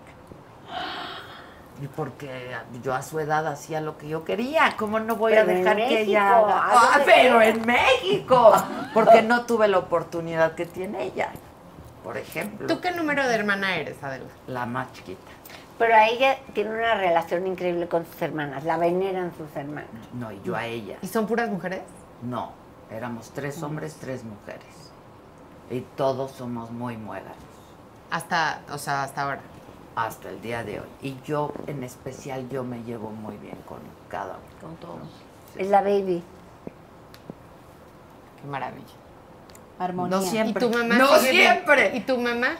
Se no, mi mamá murió hace vari- muchos años. Porque a veces cuando la mamá se muere ya no son tan unidos los hermanos. Es No, que esto nosotros todos se nos volvieron sus papás de Adela. Procurar. Claro. O al revés, manita. o al revés. Este, no, a ver, yo creo que cada uno en la familia tiene un rol, ¿no? Y pues lo pues, así, así se ha hecho y yo creo que todos cumplimos con ese rol. Y yo creo que mi mamá nos dejó esto de siempre, Siempre unidos. permanezcan unidos, ¿no? Eso es lo que la mayoría de las personas quieren, pero yo veo también en muchas de las lecturas que eso no se cumple. Que empiezan los problemas por las propiedades, no hay un testamento. Exacto, el dinero. Esa es la maravilla de no haber heredado. Manita. es lo único bueno de no haber heredado Pero nada. en tu caso lo que, lo que iba a mencionar es que definitivamente siempre va a haber un cambio en la familia cuando muere una persona que es la matriarca, que es lo que estoy viendo en el caso de tu mamá. Y no, las cosas no necesariamente sea, que sean para mal o que sean para bien, pero siempre va a haber un cambio dentro de la dinámica. Entonces, a lo mejor el rol que tú tenías cuando tu mamá estaba viva es distinto al rol que tú tienes ahora y viceversa. Claro. ¿Por qué? Porque cambia y eso es algo completamente natural que ocurre cuando alguien fallece que tiene un rol tan importante en la vida de la Oye, familia. ¿y tú dices cosas fuertes? O, o si cuando haces una lectura la persona te dice, hay cosas que yo no quiero saber. O... Nunca me han dicho que hay cosas que no quieren saber. Mayormente soy yo la que digo, no permito que el espíritu me enseñe esto, no te voy a decir. Específicamente quién fue que mató a mi familiar, eh, quién fue que le hizo daño, sospecho que fue tal persona. Hay gente que me pregunta cuándo va a fallecer. Hay mediums que te dicen cuándo tú vas a fallecer, porque si quisiera de verdad me pueden enseñar cuándo ¿Ah, vamos sí? a fallecer. Claro, eh, la serie Medium, que fue basado en Alison Dubois, que es una serie muy conocida americana, ella te dice cuándo va a morir y lo ha dicho en televisión hasta la Housewives. Yo no quiero ser conocida por usar mi don por eso, yo no quiero utilizar mi don para eso, yo quiero usarlo para el bien, para que te guíe la vida, para que te pueda traer respuesta, para que encuentres paz, para que tengas un poco más de tranquilidad sabiendo que tus seres queridos en el otro lado están contigo, para identificar cuáles son esas señales y símbolos que ellos utilizan para dejarnos saber que son ellos. En una lectura te pueden decir específicamente, utilizo los centavos o la tecnología o las plumas o las mariposas. Entonces una lectura también te da esa certeza de saber, esta es la manera que esta persona que falleció se comunica conmigo. Mm. Yo tampoco te voy a decir eh, cuestiones de predicciones. Va a haber un terremoto, va a haber un huracán, porque sabemos que todas esas cosas van a pasar.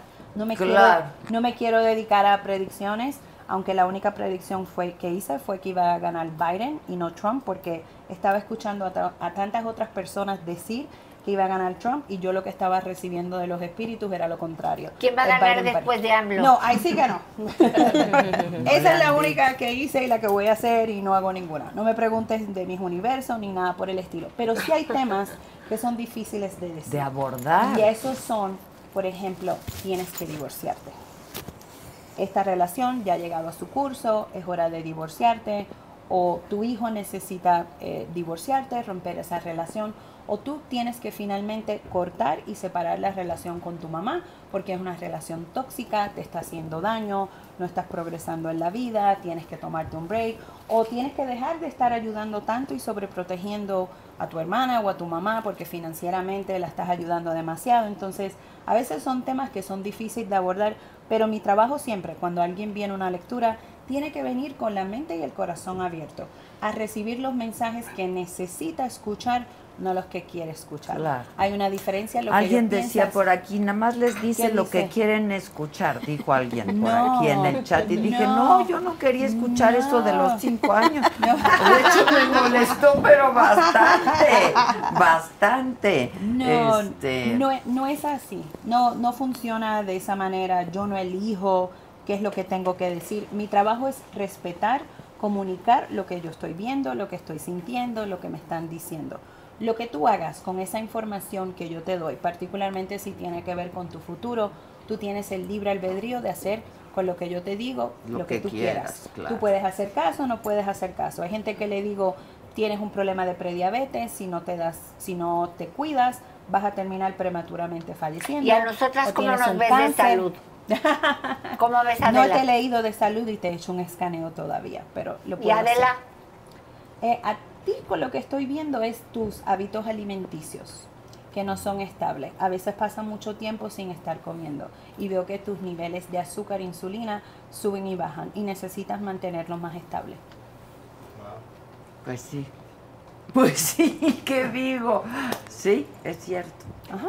paso muchas Eso, horas eso, sin comer. eso, eso es tu prioridad. Entonces, tú no eres tampoco mucho de estar comiendo muchas veces, tres comidas, cinco comidas. Comes una buena comida, pero trata de picar algo, tener una fruta, algo saludable. No te, no te comas un snack que tiene azúcar o mucho carbohidrato que no te hace bien. Entonces, como una fruta, como un vegetal, pon un buen aperitivo. ¿Un chocolate? No. Negro, amargo. No. Aquí hay una vidente. Ok. Bueno, es hombre. Ok. Es Pavel Armenta, es hombre, ¿no? Hernández. No sé. Y dice, declaro la caída del imperio que nunca fue saga. Saga es esto, en Ok. donde estamos y esto que he construido a lo largo Declaro la caída. La caída. del imperio. Mira, por lo pronto ya me dice que fue imperio, ¿no? Espera, ya lo puso. Declaro la caída del imperio que nunca fue saga y apostamos lo que quieras. Lo que quieras, compadre. Ay, qué pendejo. Eso sonó bien puertorriqueño. Pero una de las cosas que yo también educo mucho a las personas, aparte de la mediunidad, es la espiritualidad. Y es no hacer caso y prestar atención a cosas como esas. ¿Por qué? Claro. Porque Me estoy burlando, No, güey. yo lo sé que te estás burlando. No es vidente. Ah, Yo dije que es vidente porque ya vio la Yo caída pensé. del imperio que nunca existió. Cancelado, cancelado, cancelado. No, ya. no, no, es vidente. Exactamente Tú, tú, tú. lo que iba a decir.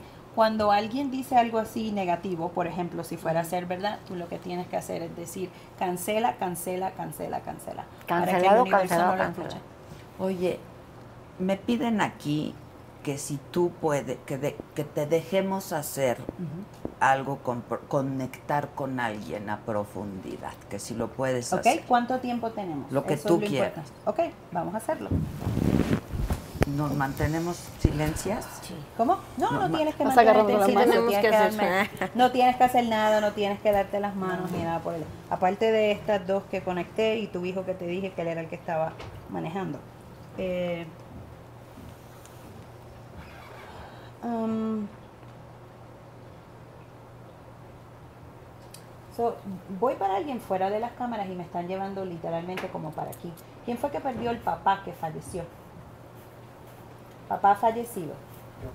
¿Ok? Eh, esto pasa también a veces cuando digo las cosas, la gente no quiere hablar, particularmente que son tras bastidores. Eh, tu papá me está enseñando cuando, eh, cuando no hay una posibilidad de realmente despedirse o hay una distancia geográfica entre las personas. ¿Cómo lo puedes entender? Cuando hay una distancia geográfica y que no pudiste despedirte realmente de tu papá o viceversa. Eh, él murió en otra casa y yo vivía lejos. Ok. Validando eso que ocurrió y ese sentimiento. Cuando me dicen eso, es también mi señal y mi símbolo que la persona, de cierta manera, en este caso tú, carga como una culpa o podemos llamarle resentimiento o se pregunta, eh, debí de hacer algo más, pude haber sido, pude haber hecho algo por él si hubiese estado allí presente. Es algo que te ha pasado por la mente y te Sí, preguntas. puede ser que pude haber estado más tiempo con él. Ok, ¿cómo puedes entender la letra P? Me da la letra P. Primer nombre, nombre del medio apellido, vivo o muerto. No, no, no, no es de papá. Esto es un nombre formalmente.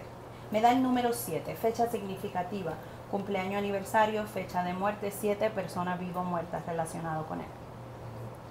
Para que sepas, yo confío 100% en lo que estoy diciendo, aunque la persona me diga que no, pasa frecuentemente que a las personas le da lo que llamamos amnesia psíquica. Se te olvidan cosas que tú sabes.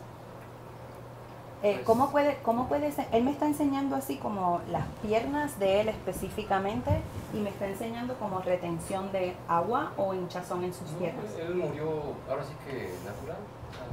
Ok, él me está enseñando hinchazón, agua en las piernas, algo que a lo mejor no, cono no conoces o sabías de él. Puede ser, este, lo internaron una vez, pero Él no me dice que es por causa natural, para que tú sepas. Él me, ense- él me enseña que hubo eh, fallos de un órgano, porque causa natural es cuando dicen eso, pero siempre hay una falla de un órgano para que ocurra una muerte.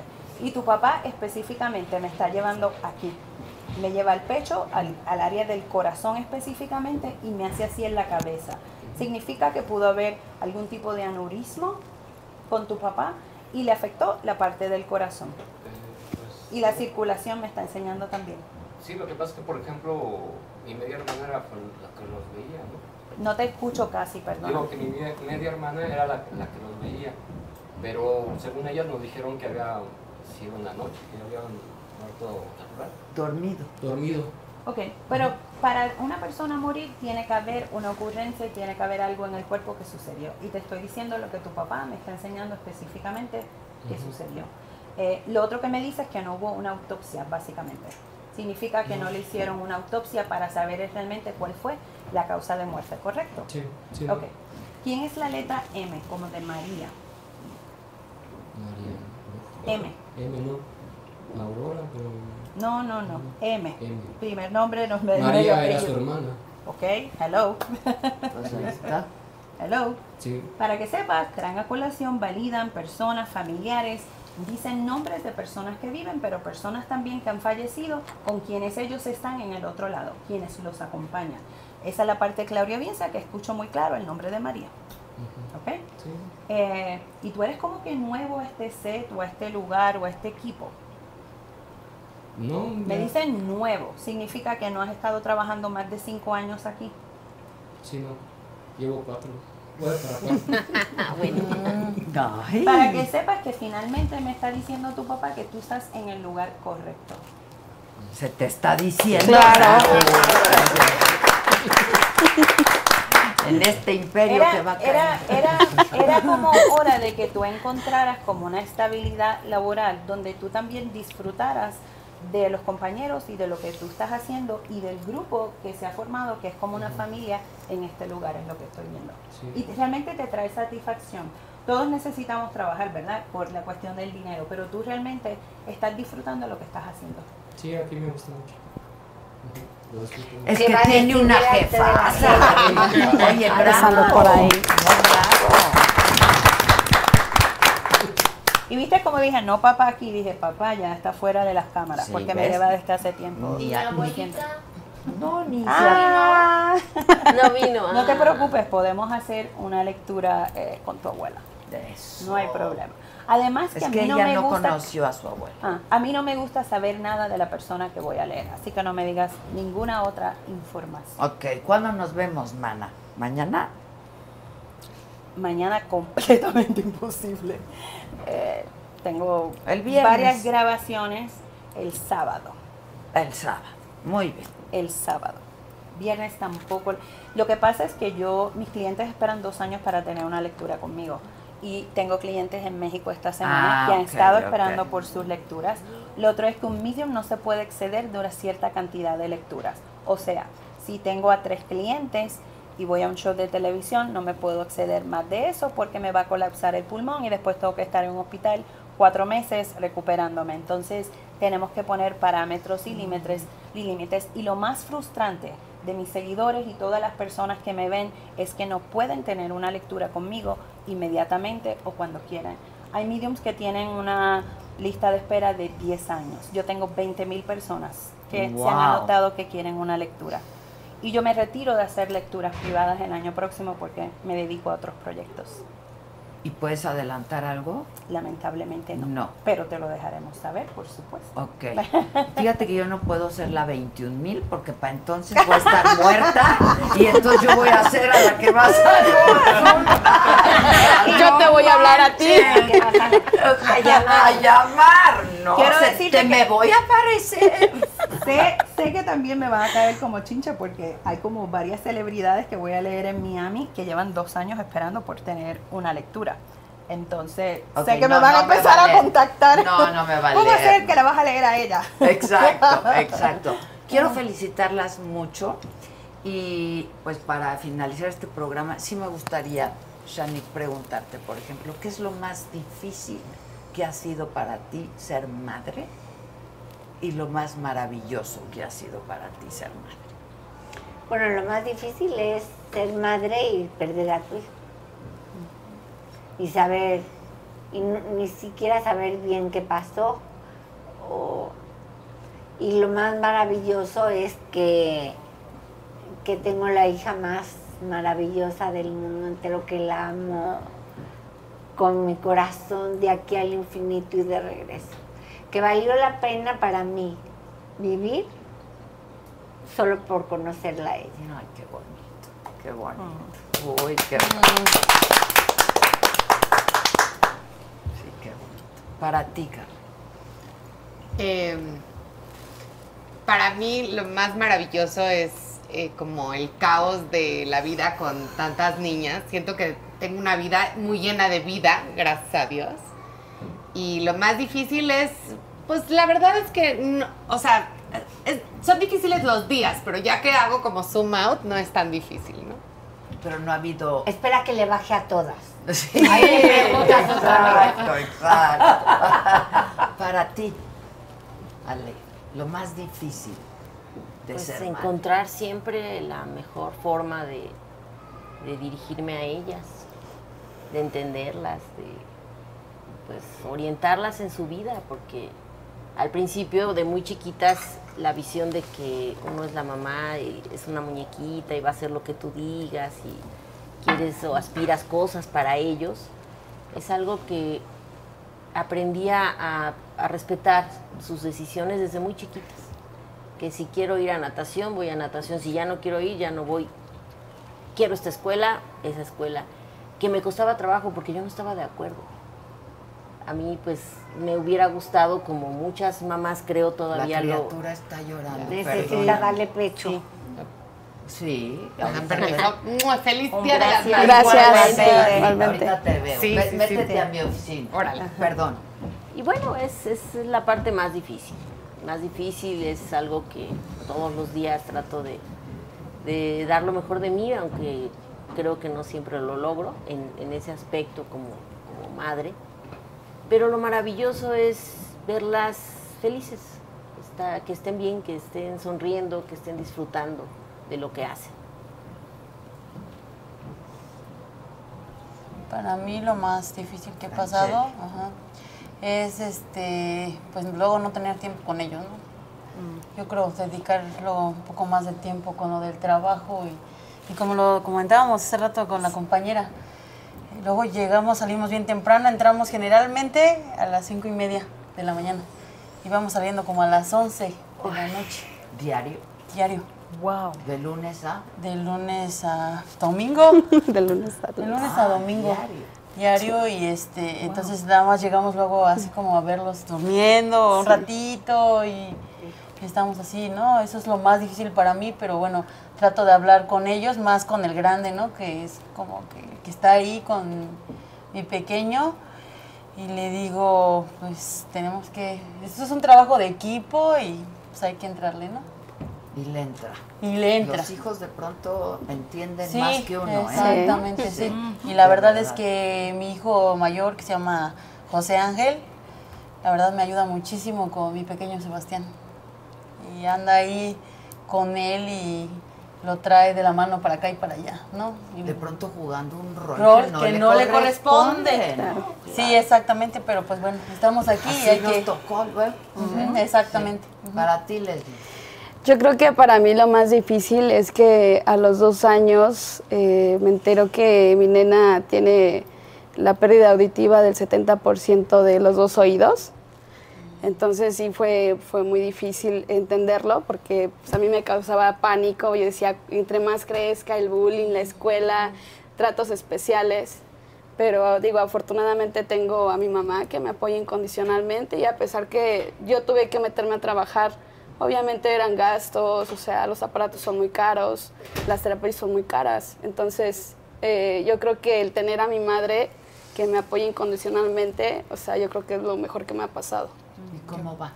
Bien, bien, bastante bien, va a una escuela normal, o sea, ella se desenvuelve, ella piensa que realmente en casa le, le hacemos pensar que ella no tiene ningún problema, no tiene ninguna discapacidad y así va por la vida sin, sin problema sin alguno. Además hay aparatos De hecho, hasta nos hace, cuando, cuando nos habla y nos dice este, algo, algo y no la escuchamos o no atendemos lo que nos está diciendo, ¿qué no escuchas? te, pa- te faltan aparatos auditivos porque te presto Ay, uno, ¿eh? O sea, es así de, wow, ¿no? O sea. Qué bien. tú dices, yo no escucho, pero tú sí escuchas, ¿Y y no me estás bien? escuchando. ¿Habla bien? Sí, habla bien. Porque con los aparatos ya oye. Sí, sí, obviamente hemos estado con terapias y tenemos que estar con medicamento, con terapias, porque fueron dos años de su vida que no tuvo percepción de lo que, de lo Claro. que pasaba, ¿no? Y, y digo, los primeros años son los más importantes. ¿Cómo te diste cuenta? Eh, porque solo balbuceaba, o sea, o le hablábamos y ella no, no acataba, o sea, no entendía lo que le estábamos diciendo. Así empezamos, y primero íbamos a, a, a- a terapias de lenguaje, este, fuimos con un neurólogo y del neurólogo nos mandaron a, a auditivo. Hasta que se dieron cuenta que, que lo que pasaba que- era que no. oía bien. De hecho, la, la especialista nos decía que, que se le hacía este impresionante como, como ella era muy independiente, ella se daba a entender como, como ella pudiera y, y digo, de- a los, al año ella estaba caminando, ya quería, este, hacía música, se agarraba las ollas y me imagino porque quería escuchar el sonido. Claro, y le daba. Sí, le daba y cantaba. ¿no? O sea, ella sentía que cantaba, ¿no? Entonces, la verdad es que es una niña muy inteligente que me ha enseñado muchas cosas que, que a pesar que ella tiene una discapacidad, me hace sentir que yo soy la que la tiene, ¿no? Sí. Que yo soy la que no entiende, Sí. la que no escucha, ¿no? enseñan mucho. Sí, la verdad es que, y que realmente en la escuela es como cualquier niño, o sea, no, ella no ve alguna diferencia entre otro niño y ella. La verdad es que es muy, muy inteligente. Tú, pues has sido madre adoptiva, pero como hija quizá te preguntaría lo más difícil de ser hija. Yo creo que lo más difícil que ha sido es que yo a veces he tomado decisiones en mi vida que mi mamá no ha entendido, ¿verdad? O que a lo mejor cuestiona mi, mi juicio en, ese, en esas decisiones que he tomado. Y específicamente no me puedo imaginar lo que es que uno, una hija te diga a los 21 años, me voy de la casa, me voy a mudar 4.000 millas de distancia. Eh, yo tenía 800 dólares cuando me mudé de Puerto Rico a California sin conocer a nadie realmente, sin tener una formación académica. Y la segunda parte es que no me puedo imaginar el momento que le dije a mi mamá que era medium psíquico, porque ella de cierta manera, eh, pues ella aguantó toda esta información de que mi abuela paterna era medium psíquico, ¿verdad? Y que no que trató de evitar de que yo lo fuera, pero realmente ella no quería que yo creciera dentro de ese ambiente y que tuviéramos otro tipo de vida. Entonces, imagínate ese momento que le digo, eh, llamé a Luz María Doria de Despierta América, voy a salir en vivo en Despierta América y el mundo se, voy a- se va a enterar que soy medium psíquico. Híjoles. Difícil. Tú, Adela, que Ya sabía que iba a ser. Y lo más difícil. Lo sabía. Ándale, suelta. Lo más difícil para mí como madre es no ver a mis hijos sonreír. Mm. Es durísimo para mí. Es muy duro. A pesar de que entiendo que a veces pues les pasan cosas, ¿no? Como a todos. Pero eso, eso me duele profundamente. No puedo con eso. O sea, me trastorna. Y lo mejor que me ha pasado, sin duda, en la vida, son mis hijos. O sea, sin duda, sin duda. El momento que nació el primogénito, yo dije, esto es la vida y es un milagro, ¿no? La verdad es. Y ya cuando nació la, la niña, mi princesa, pues nada, doy gracias a la vida todos los días, la verdad. Pero sí, eso es lo más difícil para mí de ser madre, es que lo siento como, como, como algo en el corazón que se me parte, ¿no? Cuando no veo a mis hijos felices o sonreír o, y saber que tienen un problema este, y que finalmente son ellos los que lo tienen que resolver, ¿no? Eso es durísimo porque pues de pronto no puedes hacer nada por ellos, lo tienen que hacer ellos, ¿no? Y eso me duele profundamente, eso es muy duro para mí, porque además soy como, yo no soy medium, pero soy facilitadora, ¿no? Y entonces de Todos pronto... somos psíquicos, todo el mundo tiene intuición, todo el mundo Sí, puede yo me manejo mucho por intuición, mucho, mi vida toda ha sido mucho por intuición. Fantástico. Pero de pronto resuelvo problemas de Sí, la gente, ¿no? Siempre. claro. Y cuando veo que los de mis hijos no, lo- no puedo ni meterme de pronto, es muy duro para mí. Lo que Eso sucede contigo es que tú eres una persona empática. Empática decimos en inglés empath. Tú recoges emociones, sentimientos de las otras personas. Si alguien te cuenta que tiene un problema, una situación, tú realmente lo vives o lo sientes, porque tú estás recogiendo toda esa energía. Eres una persona empática. Sí, y me duele. Me duele de las personas, entonces de mis hijos, es, pero a las personas las puedo ayudar de alguna manera. Mis hijos no. Entiendo que son independientes, individuos, seres humanos que tienen que pasar por sus propios procesos. ¿no? Entonces, pues eso, las admiro, las respeto mucho. Yo quise invitar a mujeres de diferentes trincheras, de distintos quehaceres y compartir esto que nos hermana, ¿no? Eh, somos hijas, somos madres, somos hermanas y bueno, pues les agradezco enormemente. No, muchas feliz gracias. día. Igualmente. Feliz Gracias. día. Gracias. Gracias, Y ya, Adela. a- a- o- algo hagan para que les den salida. Que se vayan a ver. O sea, hoy no han visto a sus hijos. No. No. No. No. No. No, pues, el Día de las Madres, manita, ya. Aplausos, gracias, gracias. Los veo mañana a 9 de la mañana en esta misma plataforma, 9 de la mañana, me lo dijo Adela, y estemos en contacto. Gracias siempre.